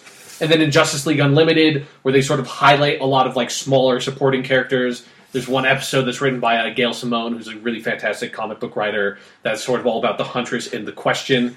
And the version of the Question in Justice League Unlimited. Again, I don't know why DC doesn't just take these versions of these characters and just slot them into their comic book continuity because these shows all ended in like 2005. I think that was when the last uh, episode of Justice League Unlimited aired. And their version of the Question, who he's sort of like this very old school sort of like pulp hero where he's got a mask that's like has no face on it and he sort of goes around and like investigates crimes and stuff. And just as like Unlimited, he's very specifically sort of like this conspiracy theory nut job, and his character is so great.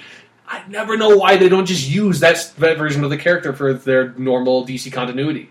And that's sort of that's that's the story for all of these characters is that all these characters are the best versions these characters have ever been. They they create a much more interesting team dyna- dynamic with the Justice League, and so you know there's nothing like few things can beat having the definitive versions of some of the most iconic characters ever in American pop culture. Yeah. And that's what all these shows are. They boil these characters down to their absolute essence and tell the best stories with these characters that have ever been told. And so I couldn't possibly just like leave any of them off. I think probably the weakest one out of all of these would be Batman Beyond because it's entirely original, but then it also has its own really unique flavor. And I think Batman Beyond wasn't able to. I wish it had a little bit more to sort of like stand on its own and expand its own mythology because I think it sort of aired subsequently, like with uh, Justice League, because Justice League Unlimited was the last one of these shows to go off the air.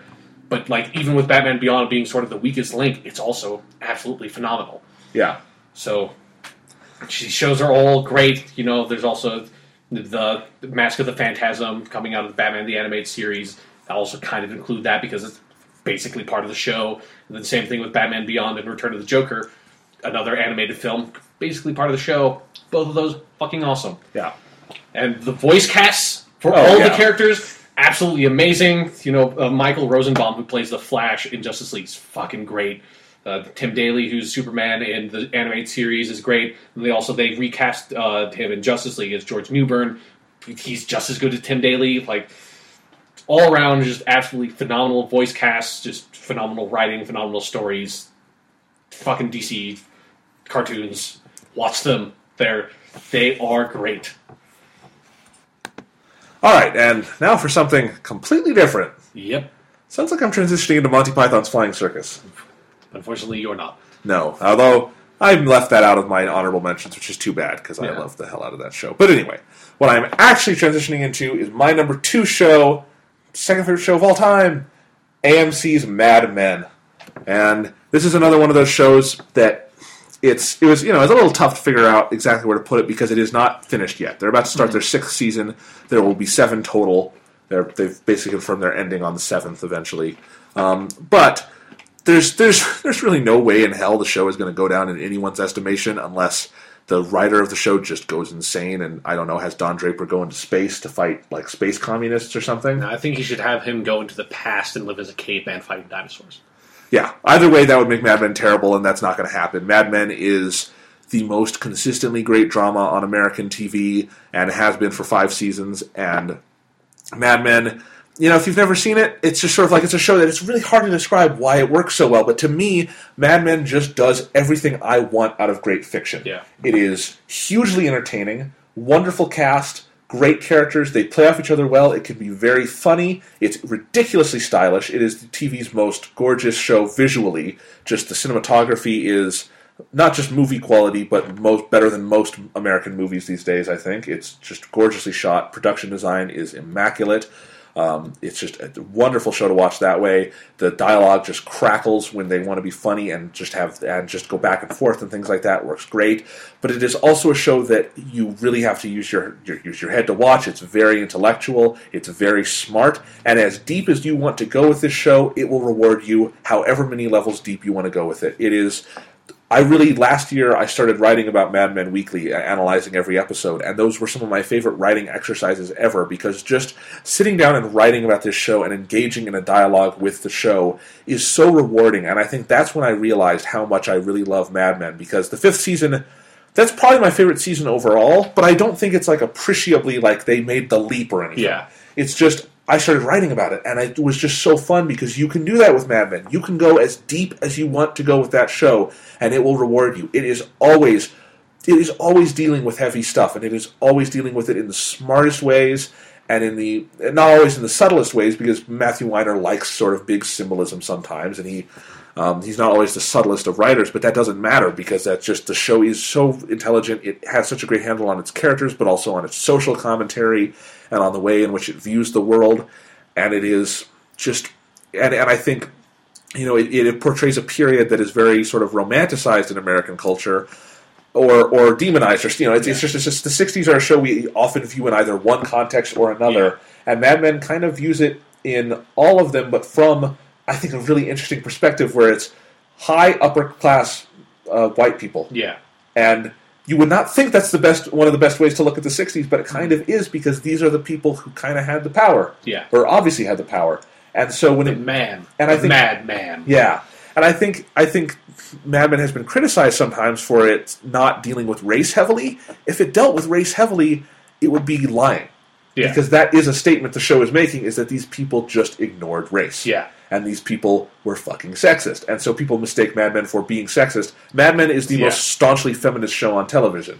Yeah. And Yeah, we- it's just yeah. When you're doing a period piece, you Yeah. can't like go out of your way to be like super overtly preachy about like the practices of the time. You show the practices of the time as they happen, and I think what you're getting then you at judge them for yourself. Yeah, and I think what you're probably getting at is that most shows that deal with the '60s don't do that. They do Yeah, the yeah. very overt, over the top. Like, we'll just you know we'll have things that are totally unrealistic because we want to say something. I think you can say that even stronger if you actually portray the reality Yeah. of these situations. And so Mad Men does all this, and it is just like I said, it's just everything I want out of TV, and it is on you know on this favorite versus best level. Mad Men is definitely my favorite show just to sit down and watch. Now, my number one show is both the best show I've seen and my favorite on the level that I feel like I have gotten the most out of it in my life. But Mad Men is just such a ridiculously fun show to watch, and fun in the sense that it it it, it sort of stimulates me on every level. In that it it's not just that it's fun like you know Dragon Ball, where it's just fun. Yeah. You turn your brain off some in some ways. You know, fun with that. It's that you can have fun with this show while having your brain fully active and engaging with it. And it's such a fun show to talk to other people with. And it it's just it always knows what it wants to be. Every season, you know, you've talked about certain shows that it's always good when a show kind of changes itself up every season. Yeah. Mad Men doesn't do that like literally overtly where they're like, you know, they, they move to another state every Yeah. season or something. But every season has its own thematic focus, a very clear arc. Um, no Mad Men season finale could not function just as well as a series finale. The show every season is fairly self-contained in that it is they've got 13 episodes. They're going to tell tell their story. But that's the other great thing about Mad Men is that it, while it is definitely serialized, and you couldn't just start with the season six premiere coming up and get into Mad Men. Yeah. It's a show that is still retains some episodic qualities, where each episode is a fully formed sort of like mini masterpiece. It's like each episode is a short story, Yeah. and it plays to, into these larger stories that are going on. But it's so much fun to watch it and just know that every episode you are going to get something complete with a complete beginning, middle, end, and that will be a satisfying experience. It's a really fun show to watch live week to week because of that, because you really do get something watching every single episode, and they all work on their own while serving a larger plot function and character function. And I think that's something that. You know, I like TV shows that are just completely serialized. I mean, you're going to hear that in my number one. But, you know, I think you kind of lose something sometimes in a show that, let's say, HBO's Game of Thrones, which I also Yeah. love that show is it's just a you know every season is a 10 episode movie that they've cut and shown you in one episode chunks and that's fine but game of thrones if if, if i weren't so afraid of spoilers i would wait until every season of game of thrones was over i kind of watch it week to week because i feel like if i don't i'm going to just open twitter one day and it'll tell me who Yeah. just a list of characters who died this season and game of thrones is not the show you want to be spoiled on Yeah. Um, but Mad Men is is I think it retains that TV is a serialized medium, but it's also a medium that is episodic, and why not use it for that? And I always love shows that have these thematic connections within episodes, and, and the characters are just so great, and the performances. I mean, everything about Mad Men is better than everything else on TV. Every performance, every piece of cinematography, every piece of writing, every piece of directing, everything about it just is superior. Jon Hamm, Elisabeth Moss, um, Christina Hendricks, John Slattery, uh, just everybody on this show is so damn good. And I love how they kind of rework the characters every season, where some seasons, you know, Peggy will be our co-lead with Don Draper, and some seasons, like this season, season five, she'll be a little bit more minor, but she'll still get the absolute best material because she's just uh, she's my favorite character. She's great. But then some seasons, Roger, played by John Slattery, will be a very minor presence, and then season five, he'll be like he'll also be kind of like a co-lead. He's very very significant, and they always know how to feature their characters in the way that will serve them best. They don't just, you know, if one season a character was really big, they're not going to force them to be big next year just because they were big last year. If they Yeah. don't have a story at this point to tell that suits that character perfectly, they will find other ways to use them. And I think that's a really smart way of doing it. And I'm just really excited to see where the show goes from here. I think, you know, Mad Men could have definitely been my number one show on this list, but I know my number one show is a complete show. Definitely wanted the show at number one to be complete. Yeah. And I think Mad Men definitely could surpass it for me if seasons six and seven are as good as the last five because just seasons one through five of Mad Men are pretty much consistently just masterful, and it's you can't even really say which one's the best. They're just all fucking great, and I love the hell out of this show. So that's my number two. All right. My number two, which maybe got a little bit spoiled from the theme song at the beginning of the podcast, but it's a show very near and dear to my heart. It is The X Files. Yes. Ba-da-ba-bum. Do do do do do do. The truth, the truth is out there. Yes. So, you know, if you don't know anything about the X Files, chances are you probably do. But it, it is a show. Uh, it started in 1993. It had nine seasons. Starred David Duchovny and Gillian Anderson as Agent Fox Mulder and Agent Scully. I just And- want to say, great names for yeah, characters. yeah, Mulder and Scully. And I love, I love that they always call each other Mulder and Scully, other than for like super dramatic moments where Scully is like Fox, and it's like they pull out the first names for like the gut punches. I always like that's what why don't that should be what we do. Like we should always call each other by our last names until stuff is really dramatic, and then I'm just like Jonathan, you know? Yeah. yeah. That's for some reason that's not what you do. Apparently, not everybody has seen the X Files Go on, Chapman. but all right, Lack. But yeah, it's basically Agent Mulder is sort of this Sherlock Holmesy type character. He's this like sort of nutcase detective type dude working at the FBI, and he's really into like the occult and supernatural stuff, UFO, alien abductions, that kind of shit. And he's been sort of the FBI. He's really uh, he's a brilliant guy, so the FBI wants him. But they, he also gives the FBI a really bad image because he's kind of fucking crazy, or at least they think he's crazy. So they stick him in the basement in a place they call the X Files, where basically any file that like any case that's time they can't explain it for whatever reason sort of gets thrown down to the X Files. Then when Scully joins the FBI, she gets made his partner, and she's put the, on the X Files as well. And it's sort of the series is a combination of what fans of the show started calling Monster of the Week episodes that kind of became the terminology for those kinds of episodes in general of just sort of one-off story. It's focused on like you know they run into a Sasquatch or whatever. You know they they fight the homeowners association of some random neighborhood that is ruled by a guy who like is into the occult and has this like voodoo thing that makes a swamp monster come up, but he lost control of the swamp monster and it's killing people. Fantastic fucking episode. But basically, most of the episodes are those Monster of the Week episodes, and they're really great. And particularly for someone like me, who I have a personal interest in sort of the supernatural stuff, the occult stuff like that, I'm really into that shit. And so this show like hits on that in a really great, great way because it just will grab all elements of all different sort of like mythologies and stuff like that, and just like throw it into a big blender, and you'll encounter it and like reimagine them in really cool ways. But then it also developed this ongoing plot throughout the course of the show involving at first it was just Mulder trying to figure out what happened to his sister because he thought his, his sister was abducted by aliens and stuff like that, and then eventually it grew into uh, the cigarette smoking man, sort of like this like mysterious Men in Black sort of organization, government organization behind the scenes, manipulating things. They find out an impending uh, like alien colonization of Earth and stuff like that, and it's like just a lot of you know very cryptic behind the scenes manipulation of really powerful people, and then Mulder just trying to like getting little bits of information, trying to figure out what to do with that, and those overall like overarching plot things were also. While at by the end it kind of started getting off the rails, extremely fascinating, really great, just intrigue, and sort of the show.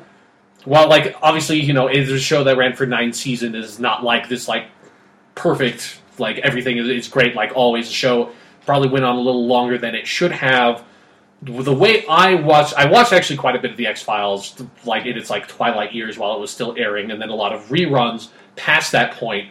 And then when I got Netflix, I was like, I watched Star Trek the, the original series, and I was like, that, that was really awesome. But now, like, I want to watch another TV show. Like, I want another thing to like occupy this spot in my life right now. So I was like, they have all nine seasons of the fucking X Files on Netflix and that started a very long rabbit hole of then me marathoning all nine seasons of the X Files as quickly as I possibly could, and that's actually kind of the way to watch that show.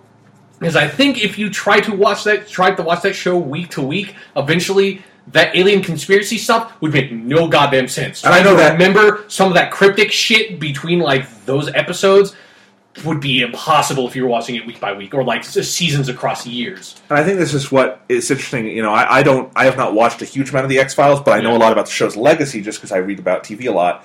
And I think that's the number one thing that's kind of hurt the show's legacy. Is I know a lot of people felt like it never paid off on certain things. It kind of doesn't, but it kind of does. Like, But, I but that's obviously does, clearer but- if yeah. you've seen it all at once. Yeah, yeah. I think if you marathon it, it, it like because it doesn't. The series does end with like this overhanging, like they don't stop when like the alien invasion is. It's like still impending. It was going to happen on December twenty first, two thousand twelve. Super disappointed that didn't happen in real life. Just like validate that as like X Files was right all along. But yeah, like they never solved that. But I do think the truth, like the two parts uh, series finale, does wrap up, you know, kind of in a sort of cheesy way. But it's a nine season long show. Yeah. You you want to have this cheesy, like you know, you bring all your characters back, even characters who are dead get like a flashback or something, and sort of they they wrap it up nicely in that context, and they bring and they wrap up the Mulder and Scully's relationship that way. And so I think while it's not perfect, like particularly uh, David Duchovny who played uh, the- Fox Mulder, he left the show at kind of left the show at season seven. They brought on uh, Robert Patrick to play another character, John Doggett, for season eight as sort of like the main lead, and then David Duchovny would pop in for like mainly the like large story arc episodes. And then past that point, they brought on another actress to play Monica Reyes, and the show sort of in its ninth season. I think it, honestly the show could have kept on going, like with a more evolving cast past that point. Law and Order style. Yeah, more or less, where because they had Scully sort of kind of took on the uh, Agent Skinner role, who he was like the direct, like the assistant director of the FBI, so like sort of the overhead, like chief of police kind of role with Scully. And they had Reyes and Doggett being the actual agents who like really were investigating the crimes. And I, and I like those characters, and I thought a lot of the season nine episodes were really well done.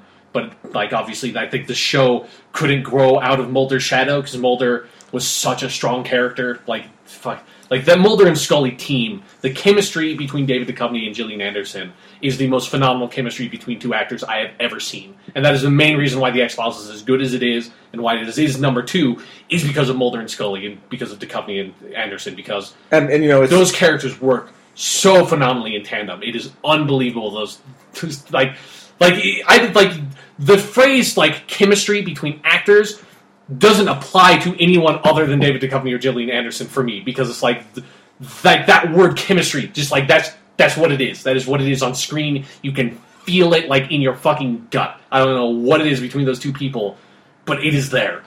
And I think what's so interesting to me about that is that you know I have I've only seen about I've seen about two thirds of the first season, and I need to I always have wanted to go back and watch the whole thing. And it was the same thing for me. Is that uh, obviously the X Files had some growing pains in its first season. Yeah. It did not come out of the box great. Yeah, the best parts of the first season are like the latter parts. But what I was going to say is that you can get that chemistry right off the bat with them. It's not at its best yet, but it's definitely developing, and it's just like every episode, even the, the weaker ones, um, are just like you just want to watch it because those two interacting is a ton of fun. Yeah, yeah, that's just yeah. Even like the weakest X Files episodes, which there are quite a few pretty weak X Files episodes because there are a lot of episodes. But it's like you don't mind because you're just like, I get more Mulder and Scully. Like David Duchovny and Gillian Anderson are always great, and God, God, that's like the show. It's like there's too much of the show to really be able to talk about. But I just, I think the way it handled having those Monster of the Week episodes and then also having this overarching plot. I think it just pulled that off so well where it's, it almost kind of reminds me sort of like similar to the pacing in like a game like Persona 4 where it's like every time you're sort of sick of one part of it you move on to a different part so it's like once you kind of like I kind of had enough of this plot stuff it's like then you get the Monster of the Week stuff and then once you're like I'm kind of tired with like the standalone Monster of the Week stories then you get like a bit of the like overarching plot and you're like fuck yeah that's you know you get a little episode with Krycek or something. It's like that's pretty badass. The X Files was also obviously very one of these significant stepping stones for American TV in terms of how we changed sort of the structure. Yeah. Because it comes out in you know the '90s, and it is not sort of fully serialized as we would view it today because it does that monster of the Yeah. week structure. But it's definitely even having those serialized elements, those arc elements, was Yeah. a huge step forward. Yeah. And in fact, you know, many of the shows that have copied it in certain terms have not even really done that. Yeah, yeah. Like it. I think it's because most shows either are one one or the other. Most Yeah. shows are either like you know CSI where it's like it's completely serialized, or they're you know something like Mad Men or Game of Thrones where it's like you know they have standalone episodes, but it's like you need to watch like it's serialized. Like you need to watch the episodes in order. God damn it! Like Yeah. that's that's the way that story is presented to you. Yeah. Where it's yeah, I think X Files is one of the very few shows that really nails that balance, and, it- and it's it's in large part to the characters. Another character that one of my absolute like probably my favorite villain on TV ever is the cigarette smoking man because he's the cigarette smoking man. You know, he has no name, played by William B. Davis, and he is the fa- my favorite thing about this character is that William B. Davis just he in the pilot episode he was just like in the like this one dude in a fucking FBI interrogation room that uh, like uh, Scully was just walking by, glances into it, and there's just this guy in the corner in the shadows smoking a fucking cigarette, and that's it. That is all that William B. Davis was going to be. He was just a fucking extra, just playing this like random extra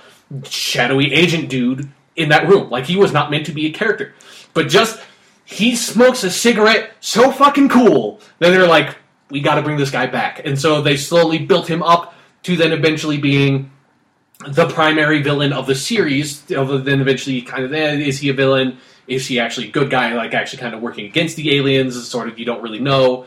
But the cigarette smoking man, they have an episode, musings of a cigarette smoking man, that sort of go into his backstory a little bit. There's this great thing where he was uh, going to be a writer, when, but like, and he's still kind of a writer. Like he still writes things, and he sends stories into magazines that are based on stuff he's actually done because he deals with all this crazy shit. But they keep on telling us like, this is too ridiculous, this is too unrealistic. You can't be doing this. And he has this. I wish I could find the actual quote, but it's probably not really anywhere online.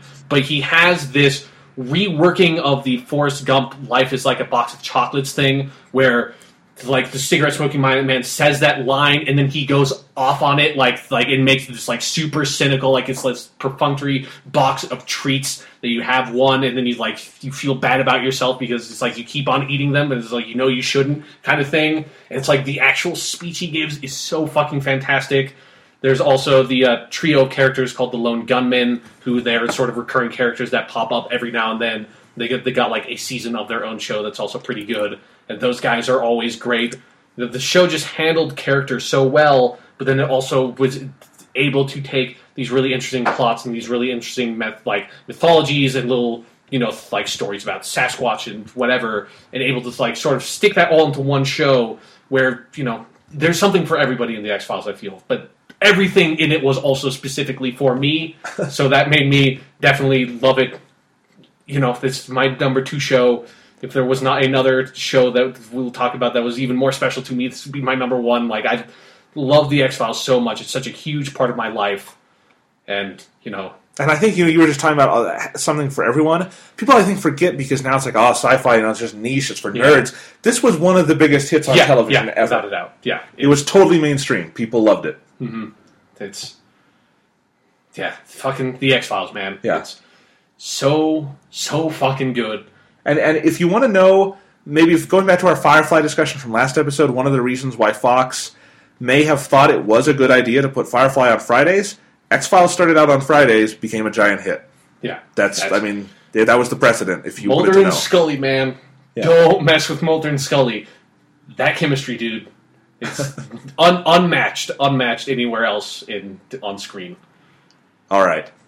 So is that it for X Files? I think that's it for the X Files. Like I could, that's either it for the X Files, or we're sitting here for two more hours and me talking, going through Yeah. all the episodes of the X Files. So the pilot.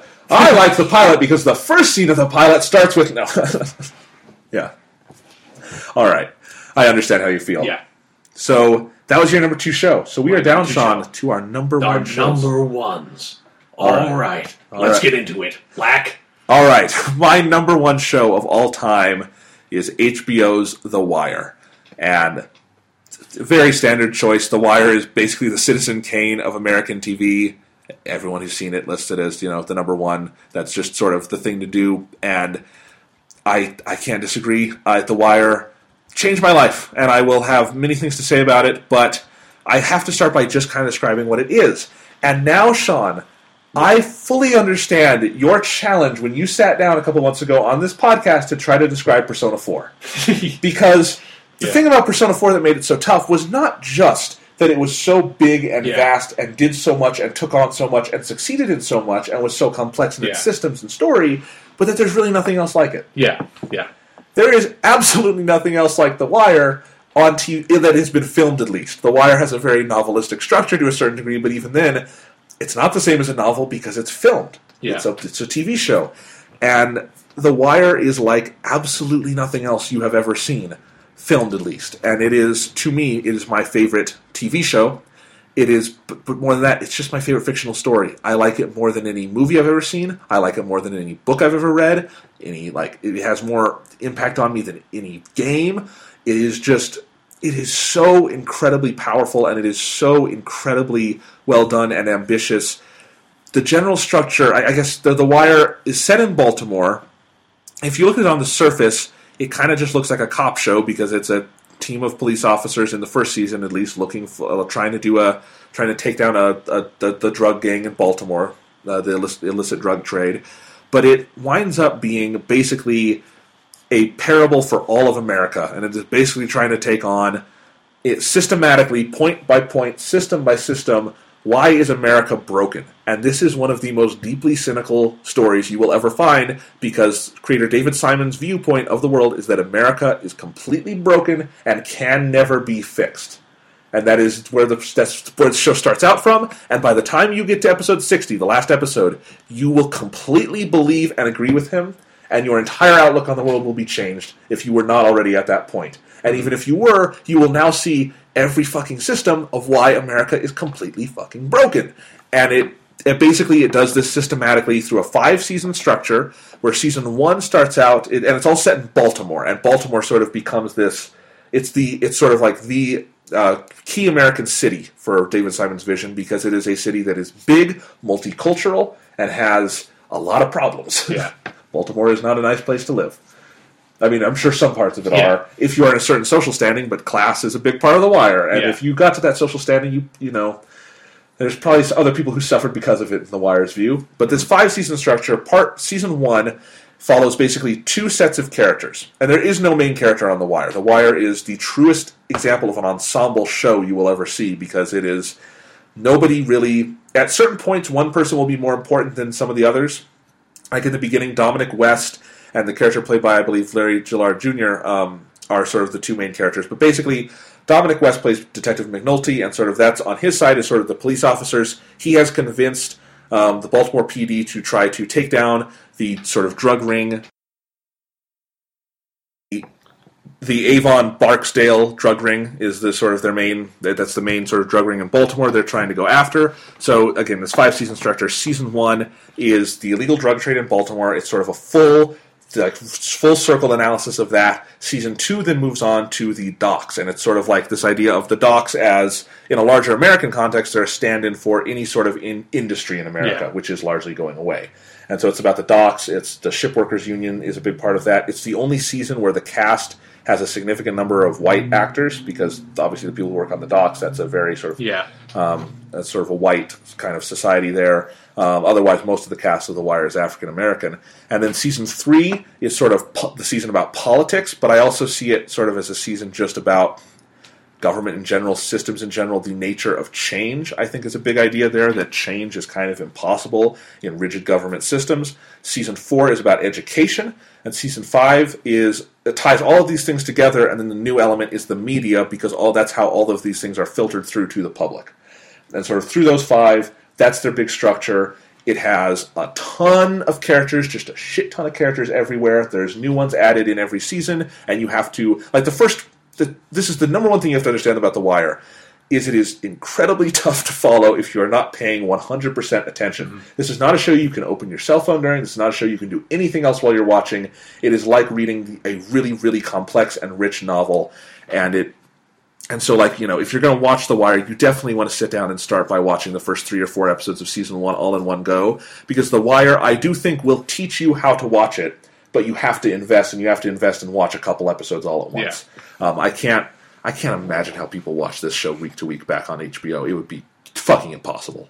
Um, and so, but basically, you know, you have all these characters totally ensemble based. Um, the stories are very thick and there's a lot going on. It doesn't do a lot to necessarily introduce things. You're just kind of thrown into it. And each season, sort of the structure of it is you've got a lot of exposition up front. The first couple episodes will be what you would perceive as slow, but they're putting the pieces in place because then the last two thirds of the season will be unstoppable. You just cannot stop watching. It's it's it's very much just once all the pieces are in place and they get going, it's it's weird. It's like you physically alter while you're watching it because it just makes you feel something physically while this show is happening, and that's incredible. It's like there's just this feeling of all these things coming together and you seeing all these connections in this big, very realistic world they've structured. I mean, realism is a huge element of the show. It it, it strives for absolute, utter realism in everything it does, and I think except in places where you know you just can't get that when you're filming something. It Yeah. completely uh, uh, achieves what it's trying to do in that level, and it is it's incredibly intelligent in everything it explores, and it's it's this is this is really tough. This is Yeah, what Persona yeah. Four must have been like for you, huh? Yeah. Yeah, Now then, try to do all of that, but then also try to describe the game mechanics I know. of it. Well, definitely the aesthetics of the show are really interesting because it's it's it's really fascinating. It was shot in I think this is actually kind of significant. It was shot in 4 by 3 for all 5 seasons despite starting in 2002. And it was because sort of they're not necessarily going for a documentary aesthetic, but they are definitely making the visuals it's a very well shot show, but it's just about getting you in there. And so any sort of visual adornments you throw them out the window. That's not the important part. It's just about getting the action in. And I think like the four by three square fa- frame is Yeah. very much representative of that. That that's just that's just the basic way of shooting. That's how you do it. It's rectangular frame, by the way. It's four Right. by three. That's true. But it is more yeah. It definitely the, you you have a d- bigger sense of the border when you watch a show like that Yeah. or a movie, and so that's kind of important. And it uses no music. Um, that is not diegetic, except at the end of every season, there will be a non-diegetic song played over a final montage that brings everything together and shows you where everyone ends up and things. Um, and, and I think there's they break that once in season two, where there's a piece of music in the like penultimate episode also, and it works. It works very well there. Season two is actually the most stylistically experimental. It does some different things, and then they kind of go back to just sort of the sparse style.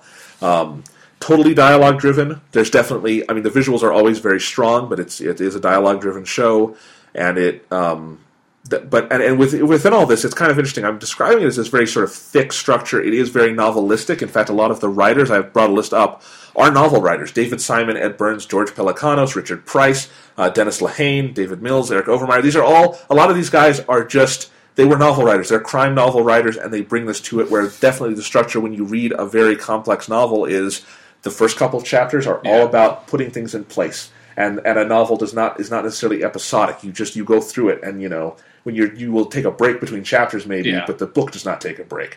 And but once you get to a certain point in a really good book, that's when it just takes off and you cannot stop reading it. That's what The Wire is like, and it has been called the great American novel for television, and that's really what it is. That's what it aspires to be, and that's what it succeeds in being. And the bigger it gets, the more cynical it gets, but the more cynical it gets because it can justify that with the amount of story it's telling and the way it goes into this. And the the other idea I think structurally is the idea of procedure and process is a big deal in The Wire. That first season is just one case. They're trying to take down Avon Barksdale. They don't really succeed. They get a small portion of his empire at the end, but it's just about you know the first three episodes. How do they get a wiretap in place? Because when you're a cop, you don't just go bug someone's phone. Yeah. It's an incredibly arduous process, especially in a place like Baltimore where it's just overrun with bureaucracy. And so it's always about the process of how these things go down. And that's why it's so rewarding is because when big things happen, they're completely justified. They don't ever cut out a step in the wire. There's a little bit of that in season 5 because they had to do 10 episodes instead of their normal 13. And that's that's why that's sort of considered the weakest season of the show, although I think it's effectively just as good as any of the other ones. It's just it's too bad they couldn't do a full 12 episodes Yeah. But not their fault, I guess. Anyway, but that's really fascinating, and, and, and within all this, I'm, it sounds like a very dense show when I describe it this way, but it is also ridiculously entertaining, and the characters are fantastic. The acting, which is mostly by unknowns who were Baltimore na- natives, although there's a lot of these actors have gone on to do a lot. Um, all the performances are just ridiculously good, and the characters are really compelling to watch. And while this is a show with larger plot themes and socio-political themes, its character work is just as good as any other show I've described on this list or I've ever seen. And I think we often have a split in modern American shows between are they a character based show or are they a plot based? Yeah. Like which one does it do better? Hmm. Well, The Wire does both, and it does them both perfectly and flawlessly. And it's so amazing to see a show where the plot can work, where you will you will never find a plot hole in the show. You will never find any points where you can quibble with what happens in the plot beyond like I'm sad this happened because the show will break your heart over and over again. Hmm. But at the same time, it does all its characters justice, no matter how many they add to the show. I mean, Sean, look at this list Yeah. of starring. Yeah, I was just looking at that. These Yeah. like this is the starring section on Wikipedia, and it's like takes up the entire screen. And that's just people who were credited Yeah. in the opening credits at one point or another. Guest stars are not included in that. And it's just it's wild. I mean, in the fourth season, they introduce basically the cast. The main characters we start following in the fourth season are brand new, and they're kids, and they're kids in this high school who are, are very you know troubled uh, living in a troubled environment, and those kids wind up being some of the best TV characters you'll ever see, and you just love these kids, and terrible fucking things happen to them, and it breaks your heart, and it's just really tough to watch. And what's amazing is those characters weren't introduced until the fourth friggin' season. And you know Dominic West, who's sort of the, the headliner of the show for the first three seasons, he's barely in the fourth season. They can do things like that where they move characters in and out. Whenever they introduce new characters, they are able to serve them very well it's just and it, because those characters are so well done there is a lot of humor to the show there's a lot of entertaining stuff there are some side-splittingly funny scenes there's one great scene early in the first season where um, mcnulty and bunk the, the, their partners they basically are investigating this murder scene and they're just they, they don't need to talk when they investigate a murder scene anymore they've been doing this so long they can just show each other what's going on Yeah. and so this whole five minute scene every word they say is a variation on fuck they're like motherfucker what the fuck? Like, like they just say Yeah. fuck, like going back and forth at all the evidence they find, and and we're we're kind of lost here because we don't know fully what they're like getting at. Yeah. But this, where they're putting this investigation together, and when we see the payoff, it's like these guys are really smart, and it it works really well. It is, it really. If I were to go deep with this show and go beyond just scratching the surface and describing what it's like to watch it, this would be several podcasts. It would Yeah. be like the Persona thing. I mean, even in our Persona podcast where we did two of them, we really only scratched the surface. Yeah, still. yeah. We, That's the like I said in that Persona podcast, I could have been a podcast that we did for a year. Yeah, it's yeah. just that. And The Yeah. Wire is the same way. In fact, this is really cool. We Sean and I both go to the University of Colorado Boulder, and I'm a film major. And one of the film classes they're offering this summer, they're bringing in a guest professor from the University of California, Berkeley, and she is teaching a whole class on The Wire. And I'm taking that because that sounds awesome, and that's really that's kind of how you would need to talk about The Wire if you were really going to get into it. Is either write about every episode or do a whole class. Yeah. And if you are going to watch The Wire, I would definitely recommend look up the writings of Alan Sepinwall. He's sort of the most, he's kind of the Roger Ebert of TV critics. I love reading his stuff. He sort of, in, I don't want to say invented, but he sort of pioneered the model where we review shows episode by episode. Uh, he writes for HitFix now. Previously had a blog called What's Alan Watching. He wrote about seasons four and five of The Wire there and one, and then seasons two and three, I believe, or, or no, all f- one, two, four, and five were written about there, and then season three was written about at HitFix. But he has all the links so you can find them, and he went through after the fact, episode by episode, after they'd aired, and and did these in depth analyses of each episode, and those are really helpful to read because it's not that he's like describing what happened to you, but just getting into it and getting into this deeper discussion. Like I said about Mad Men, Mad Men is at its best when you can discuss it or write about it or do something with it. The Wire is the same way, and it is. It's just it's it's the best thing I've ever seen, and I I don't even know how to go beyond that.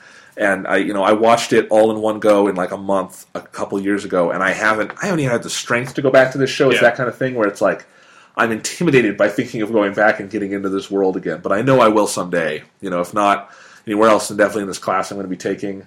And it's just really, really just a phenomenal show, and it's my favorite show of all time. Also, the best show I've ever seen, and I think it speaks a lot to the show that it can be both of those for me. So that's my number one. All right. Now, my number one is a 60 hour long show. You can it's five seasons, which is not short, but you can get through it pretty quick. Yeah. It's pretty easy to just you start season one, you go to season five. Sean's show Sean's number one show is a little different. Yeah, but you know, but I think this is going to come out of nowhere for everybody listening to Yeah, this yeah, yeah. podcast. There's It's no total surprise. There's no possible way that anybody listening to this podcast would have any idea that my number one favorite show of all time is Doctor Who. Oh yeah, I feel like I should have had music queued up for that. you don't need music. It doesn't Okay. require music. All right. It's just Doctor Motherfucking Who, man. Yes. my favorite show ever, something that just consumed my life for a year.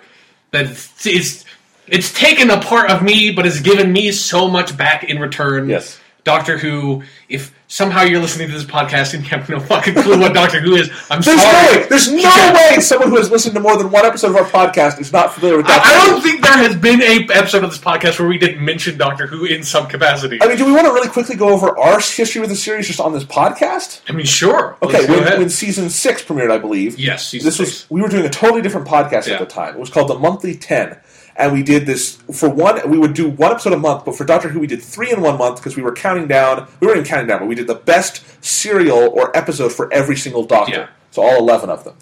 And Sean picked them because he'd seen everything, and I watched each one. and We it. That was a great podcast. We had a lot of fun with it. We may re-air it someday or something. Yeah. It's really good.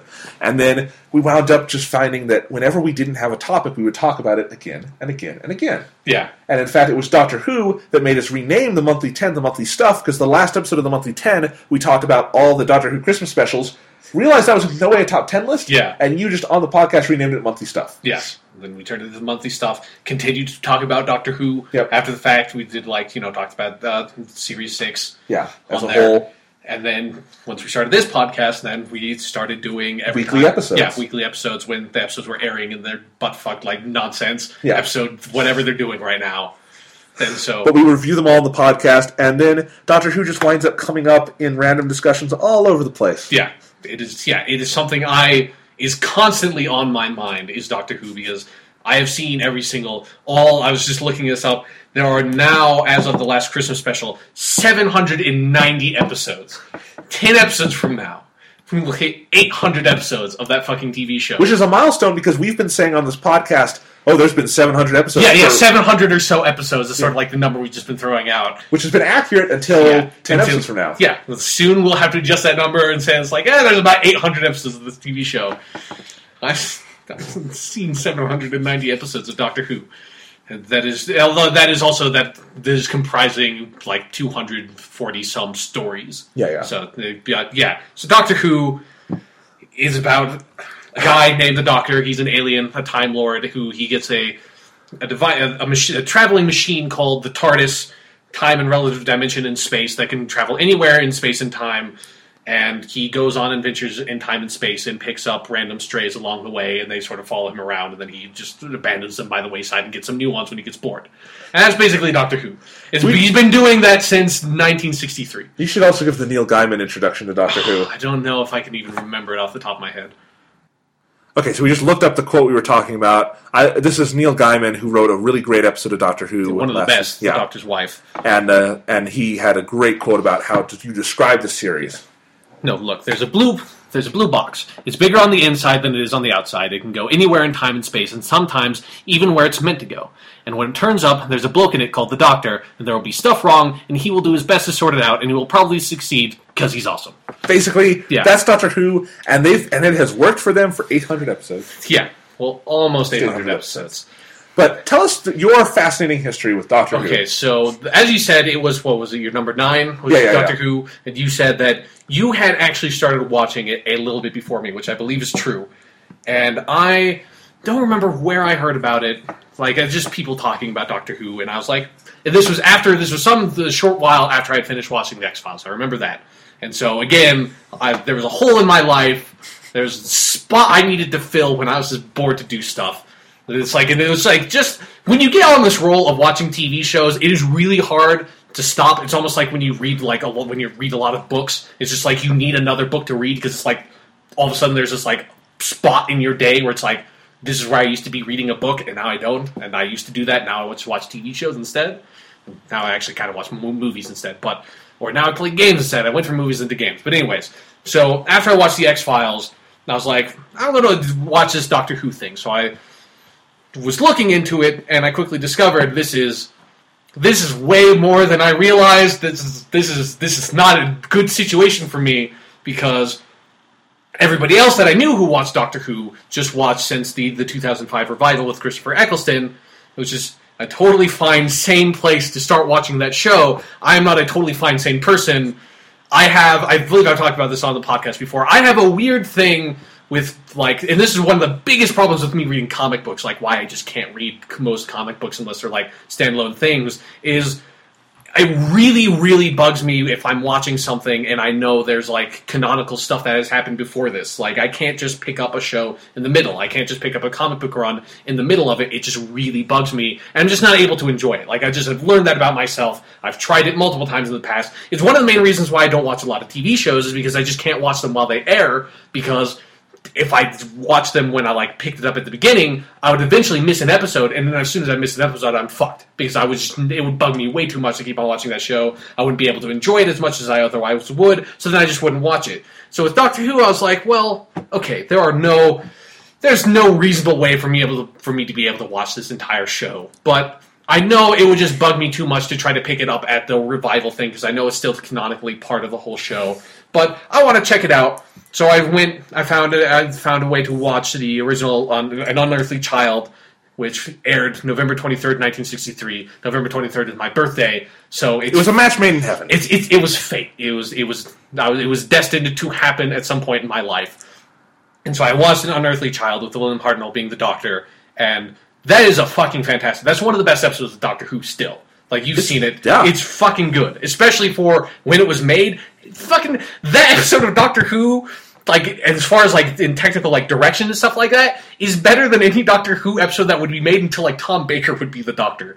It's fucking I don't know how what happened why that episode just happens to be so like specifically like it just doesn't particularly feel like a tv episode to me compared to like the other doctor who episodes I think it's when you have to, you know, know you're watching something from 1962 Yeah. and you sit down to watch it. But it's got some fascinating ideas, and it's so fun to look at that and think of how much would grow out of this Yeah, one little yeah, story they're telling. Because it starts with a very small story. yeah yeah i mean it's just these two teachers who have this like the unearthly child is susan uh, the doctor's granddaughter who goes to this school on earth the two teachers are like kind of creeped out because she goes on about like the fifth dimension whatever and so they follow her to this uh like junkyard where she walks into a police box and then they run into the doctor there and the doctor kind of kidnaps them and locks them, them in the police box and then they go to 10,000 BC and then get like involved in crazy caveman politics. And as soon as crazy caveman politics happened I was hooked because that is the weirdest fucking story to start your sci-fi show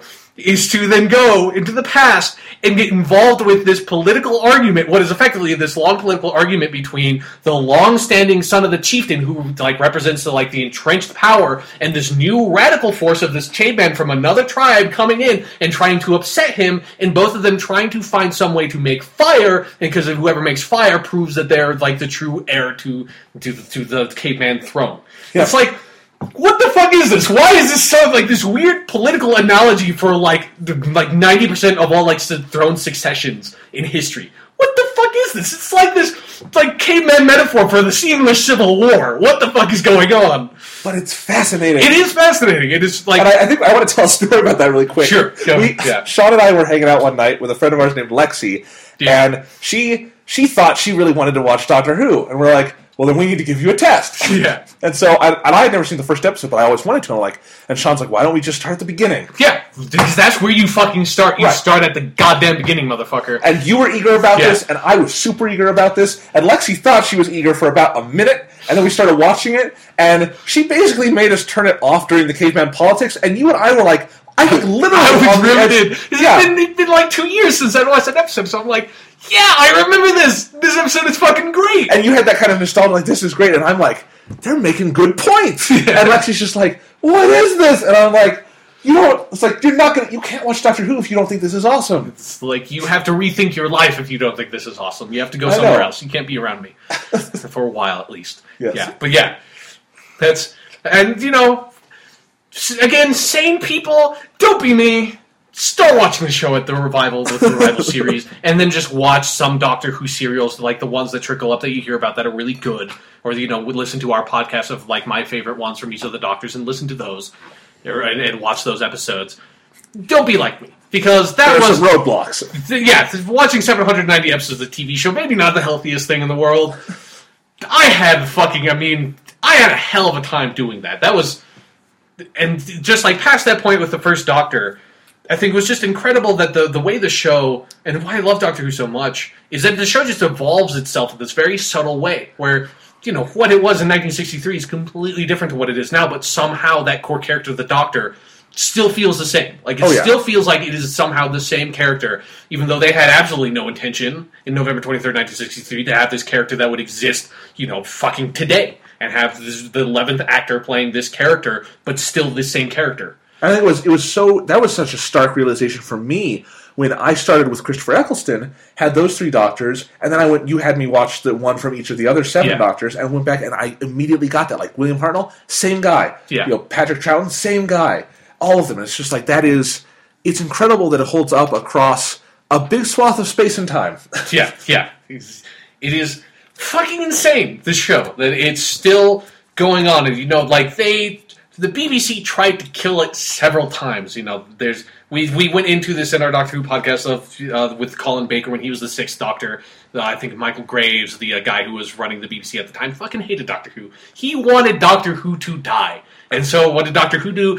They, they made it into an actual metaphor on the show and put had the trial of a Time Lord and they put they put the Doctor literally on trial on the show like he was on the BBC and you know they almost killed Doctor Who there. Then the seventh Doctor came around. He had a good couple of years. Then the Doctor Who sort of like slowly came off the air. They had a TV movie, an American TV movie that I'm kind of fond of, but is not that good. And It's then- worth watching as a historical curiosity. watching, Yeah, and then and then 2005, all of a sudden, Russell T Davies is like, let's bring this back. Like Britain can't be Britain if fucking Doctor Who's not on the air. So he's like, let's make Britain Britain again. Revived Doctor Who, but I've Did it in the smartest Yeah. way possible. by keeping it still technically in continuity.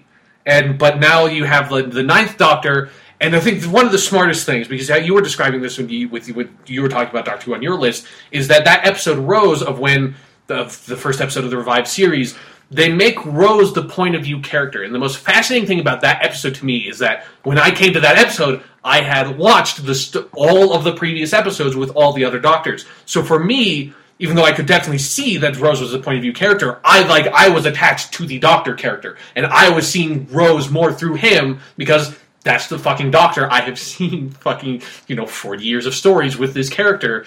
I'm attached to him. Rose, you have to prove yourself. But what's really interesting that the way they wrote that episode is that for new people coming into the show, you were attached to Rose and used Rose as your point of view character to sort of introduce you into this larger mythology. It's really it's really incredible that the, that that episode works both ways. That you can either be completely insane and have watched all Doctor Who and watch it and still really enjoy that episode and not feel like it is this episode you could just skip because it's just like for newbies.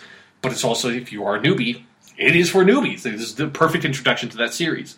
I think Russell T Davies, you know, sometimes we criticize some of the some of his creative creative choices on the show were not Yeah. the best. But you know, he was his his vision for how to bring the show back was genius. Yeah. and it was genius in its simplicity, which is just do Doctor Who. Yeah, exactly. Just do Just Doctor, do Doctor Who.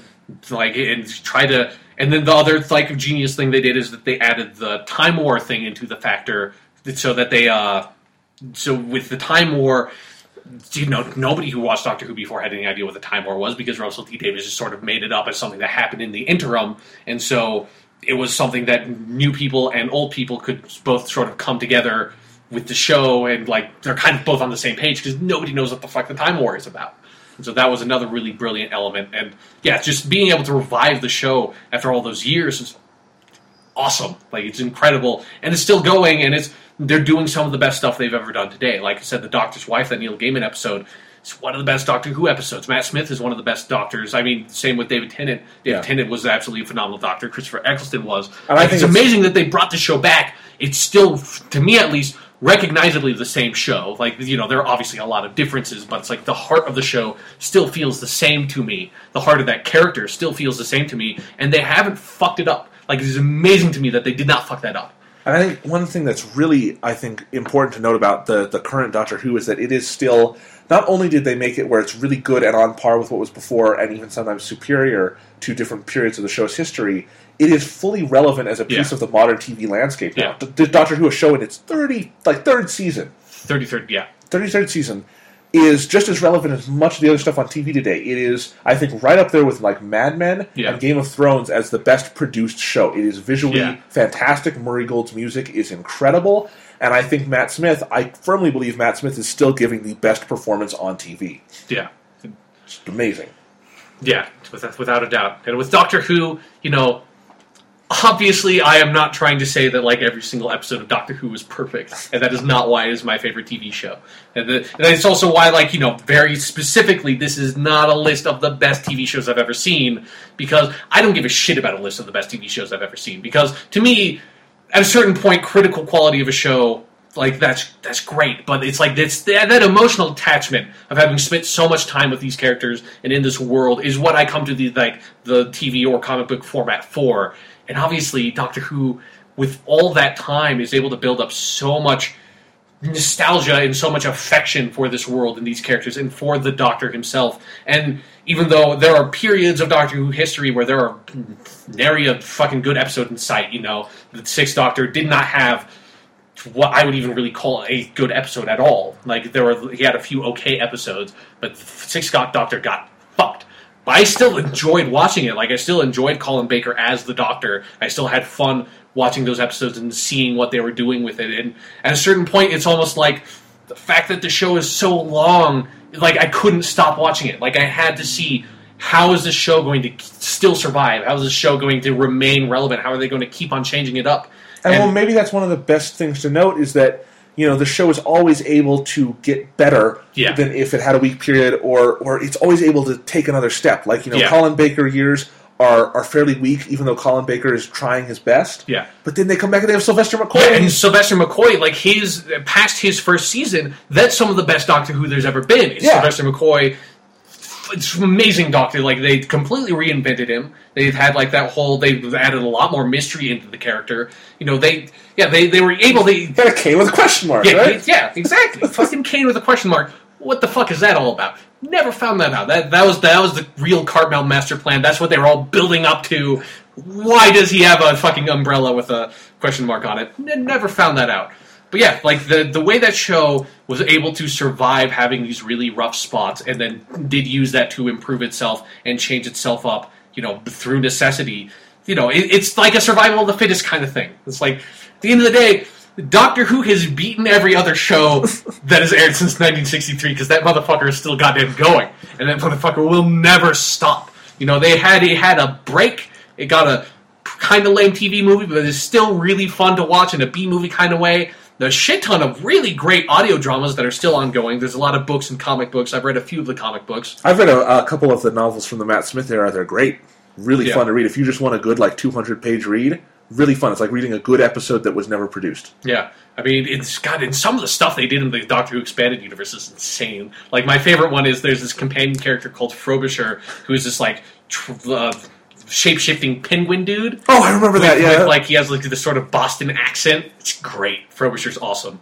But yeah, like Doctor Who, it is just Doctor Who is just it's too big to even try to talk about. I guess with my I, with my personal history with the series, I feel like like my favorite Doctor is Patrick Troughton. I've said that before, the second Doctor, and I think it speaks like so much to that show that my favorite period of that show, what I still think is sort of the purest Doctor Who, is Patrick Troughton's last season. And Patrick Troughton also barely any of his episodes still exist. He had three seasons. A significant chunk of his last season still exists of like full stories, but the BBC like you know burned and like wrote over a bunch of the tape from that era. so we're like So a bunch of those. I mean, there's still ways to watch them as sort of like audio stories in a way, which is not obviously the ideal way to watch them, but they're still entertaining at least for me. But it's like but like Patrick Troughton, that period is such a pure Doctor Who, and it's so much fun for me to watch. And I think what Doctor Who did for me is that you know, I think if you listen to this podcast, you would understand I have a very cynical outlook on life. I am, I dare say, the most cynical person I've ever met. I don't think there's, the, I think it's harder to be any more cynical than me. I think there are a lot of other people at that level where it's like, that's it. But I think with Doctor Who, what I like about Doctor Who for me personally is what it kind of says. The overall message of the show is, in a way, being cynical is totally fine, and you can you can be really cynical and still kind of be a good person and do good things and feel good about that. Because at the end of the day, like it doesn't it doesn't matter if there's anything more beyond it. It doesn't matter if you get like if there's like a heaven or something. It doesn't matter if you get rewarded in some sort of like spiritual karmic sense or anything like that.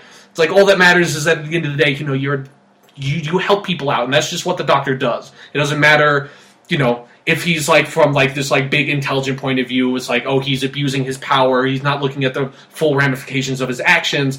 It's like at the end of the day, just try to be a good person. Just try to help some people and have a lot of fun doing it. And that to me, that's kind of the message of Doctor Who. It's okay where like in my mind, in like deep inside the Doctor's character, and I think this is plainly evident if you watch like most of Doctor Who, you see this darker side of the character. That deep down in his heart, the Doctor is a deeply cynical person. Oh yeah, he's, tortured. Exactly, and he like the Doctor doesn't like have the sort of any sort of faith in a higher power or anything that gives him that sort of thrust.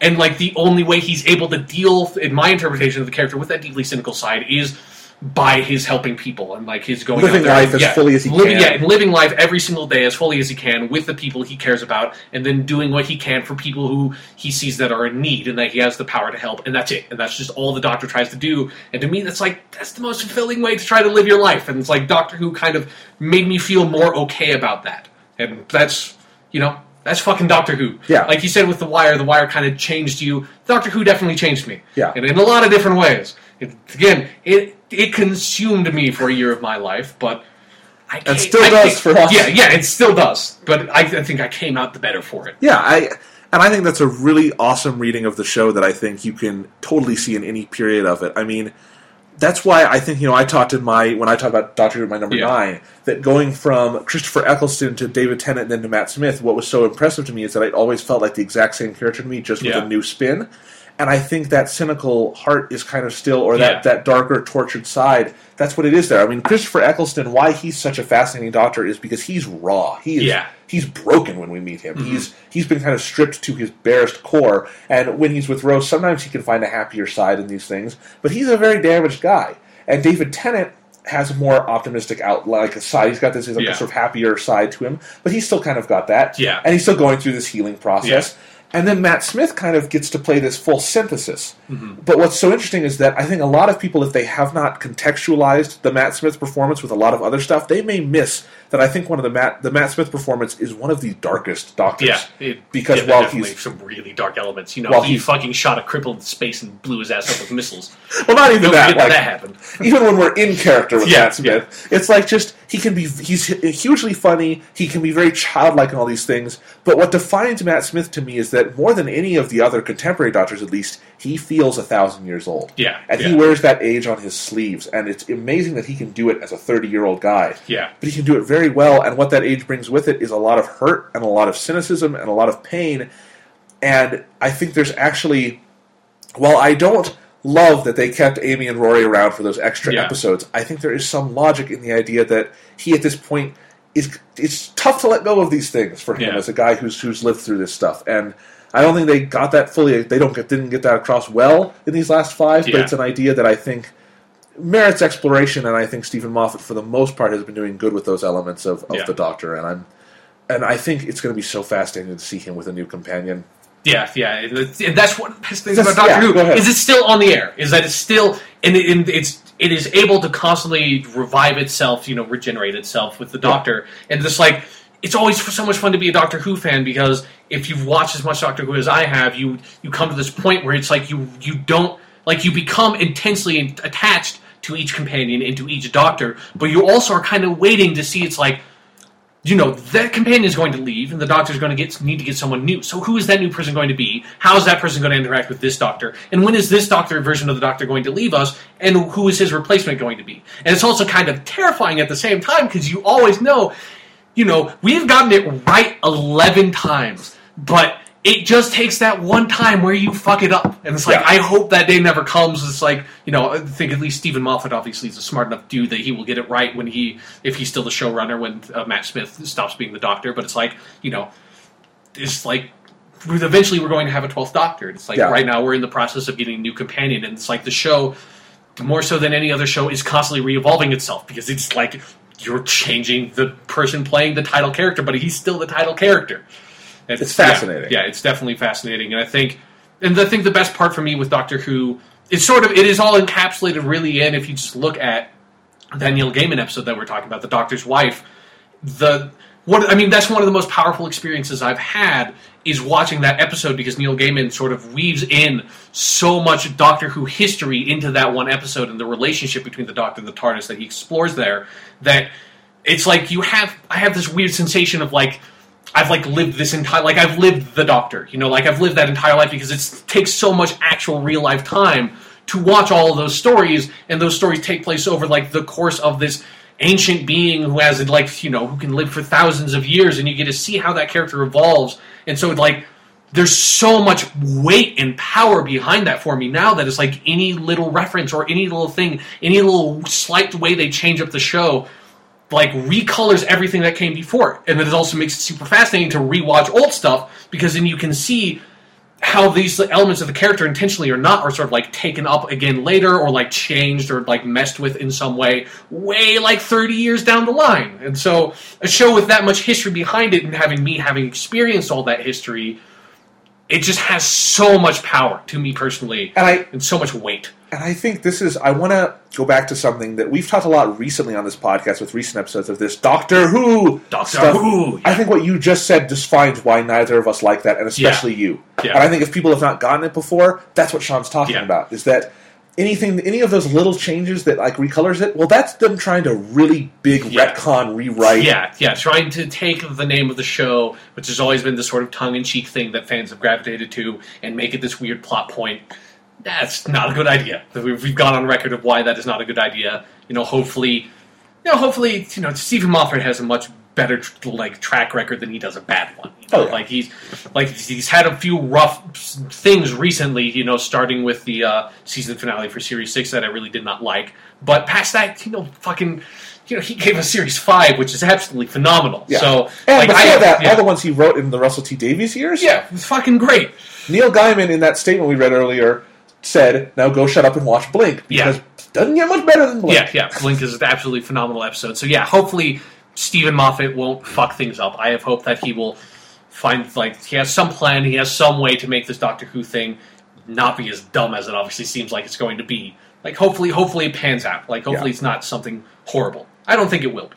And but I- it's, but is that is that sh- like that just the small chance that it is like fucking terrifies me to my very core. So But you know, as you just said, they're 33 years still going strong. Yeah. no reason I mean, not you know, to be. for fuck's sake, in the Eighth Doctor's TV movie, they said he was half human, and that's about as dumb as you can get with trying to retcon the characters, the Doctor's character. So even if he does fuck it up, Doctor Who will probably be able to survive. You know, like there's there's the Doctor Who has had some really rough patches in the past. Like I said, the BBC literally tried to kill Doctor Who and failed at it. So there we go. Doctor Who. Either it'll be a sad say, sad day when it eventually goes off the air. But even when the TV show stops, you know, We might be dead when yeah, Doctor Who ends forever. Like it might outlive me. Who Yeah. f- who fucking knows? I mean, it's outlived some people. Like it's outlived a lot of people. It is a long running fucking show. I mean, here's the thing. It's like, you know, we're already in the seventh series of the revised show Yeah. with an eighth confirmed with Matt Smith and with this the new actress, Jenna Louise Coleman. So we know we're getting another series after this, and we know we're going to get more after that Yeah. because Doctor Who is a huge hit. Yeah, it's definitely there's no like signs of cancelization on the horizon. No, and obviously one day this run of the show will become less financially stable and it will eventually take some time off. But you know what? At that point, it will have 40, maybe 50 years of history into it. Yeah. And someone at some point will say, there will be another Russell T Davies who will say, hey, this thing was great. Yeah. Let's do it again. Like, how crazy is it going to be when like the revived series gets like its tenth season and it's just like the revived version of the show? Like, just that section has gone on longer than most TV shows. Yeah, yeah. That would be fucking crazy. Well, what's crazy for me is reaching the seven season milestone. That because Star Trek, most of its shows had seven seasons. Yeah. That's always been for me, like in the back of my head, that's what a sci fi milestone is. Yeah. So Doctor Who is in the seventh year. Yeah. Crazy. Yeah. yeah. So Doctor Who, my easily, easily my favorite TV show. Like one of my. How could it not be? You Yeah, exactly. like if it wasn't, th- I would be living a depressing fucking life, dude. That like my life would be dark if Doctor Who was not my. Either that would be amazing because I found something else that was even like that I had even a stronger personal attachment to. But I'm imagining like someone who hates Doctor Who but is forcing themselves to watch yeah, it all. like watched all of it and was just like I. You know, I'm yeah, dead. I'm like, dead what, inside. what have I been doing with my life? Oh God. All right. Yeah, no, I am very, I'm very happy that I watched all of Doctor Who. That is not something that I regret in any way. His Yep. fucking, fucking a man, Doctor Who. All right. Well, that's our whole top ten list. You want to do the good old fashioned countdown recap? Every, Oh yeah, everyone? let's do it. All right, You can't do we we know we did our whole monthly ten podcast. We can't we can't do this without doing a the ten wrap up at the end. Of course. Number ten for me, Jonathan. Star Trek and Star Trek: The Next Generation combined. Number ten for me, Blackadder. Number nine for me, Doctor Who. Number nine for me, Star Trek: The Original Series. Number eight for me, Parks and Recreation. Number eight for me, Sherlock Holmes: The Granada Television Series. Number seven, Firefly. Number seven, Claymore. Number six, Full Metal Alchemist. Number six for me, Angel Beats. Number five, Chuck. Number five, Angel. Just just, just Angel. Number four for both of us, Dragon Ball. Number three, Freaks and Geeks. Number three, the entirety of the DC animated universe, including Batman the Animated Series, Superman the Animated Series, Justice League, Justice League Unlimited, and Batman Beyond. Number two, Mad Men. Number two, The X Files. Number one, The Wire. And number one, Doctor Who. All right, so that was our top 10 TV shows. We hope you enjoyed this two part podcast. Yeah. We'll be back at you next week with something probably a little more topical. Hopefully. We'll, we'll catch up on the last couple weeks. Yeah. See what's going on in the world. You know, I think actually next week we may be talking about Evil Dead movies because the Evil Dead remake is coming out. That's true. And if we have time, right. if we have time, we may put that episode together. So we will see you guys next week. In, enjoy stuff. All right, there we go. That's how we're leaving it off. Enjoy stuff.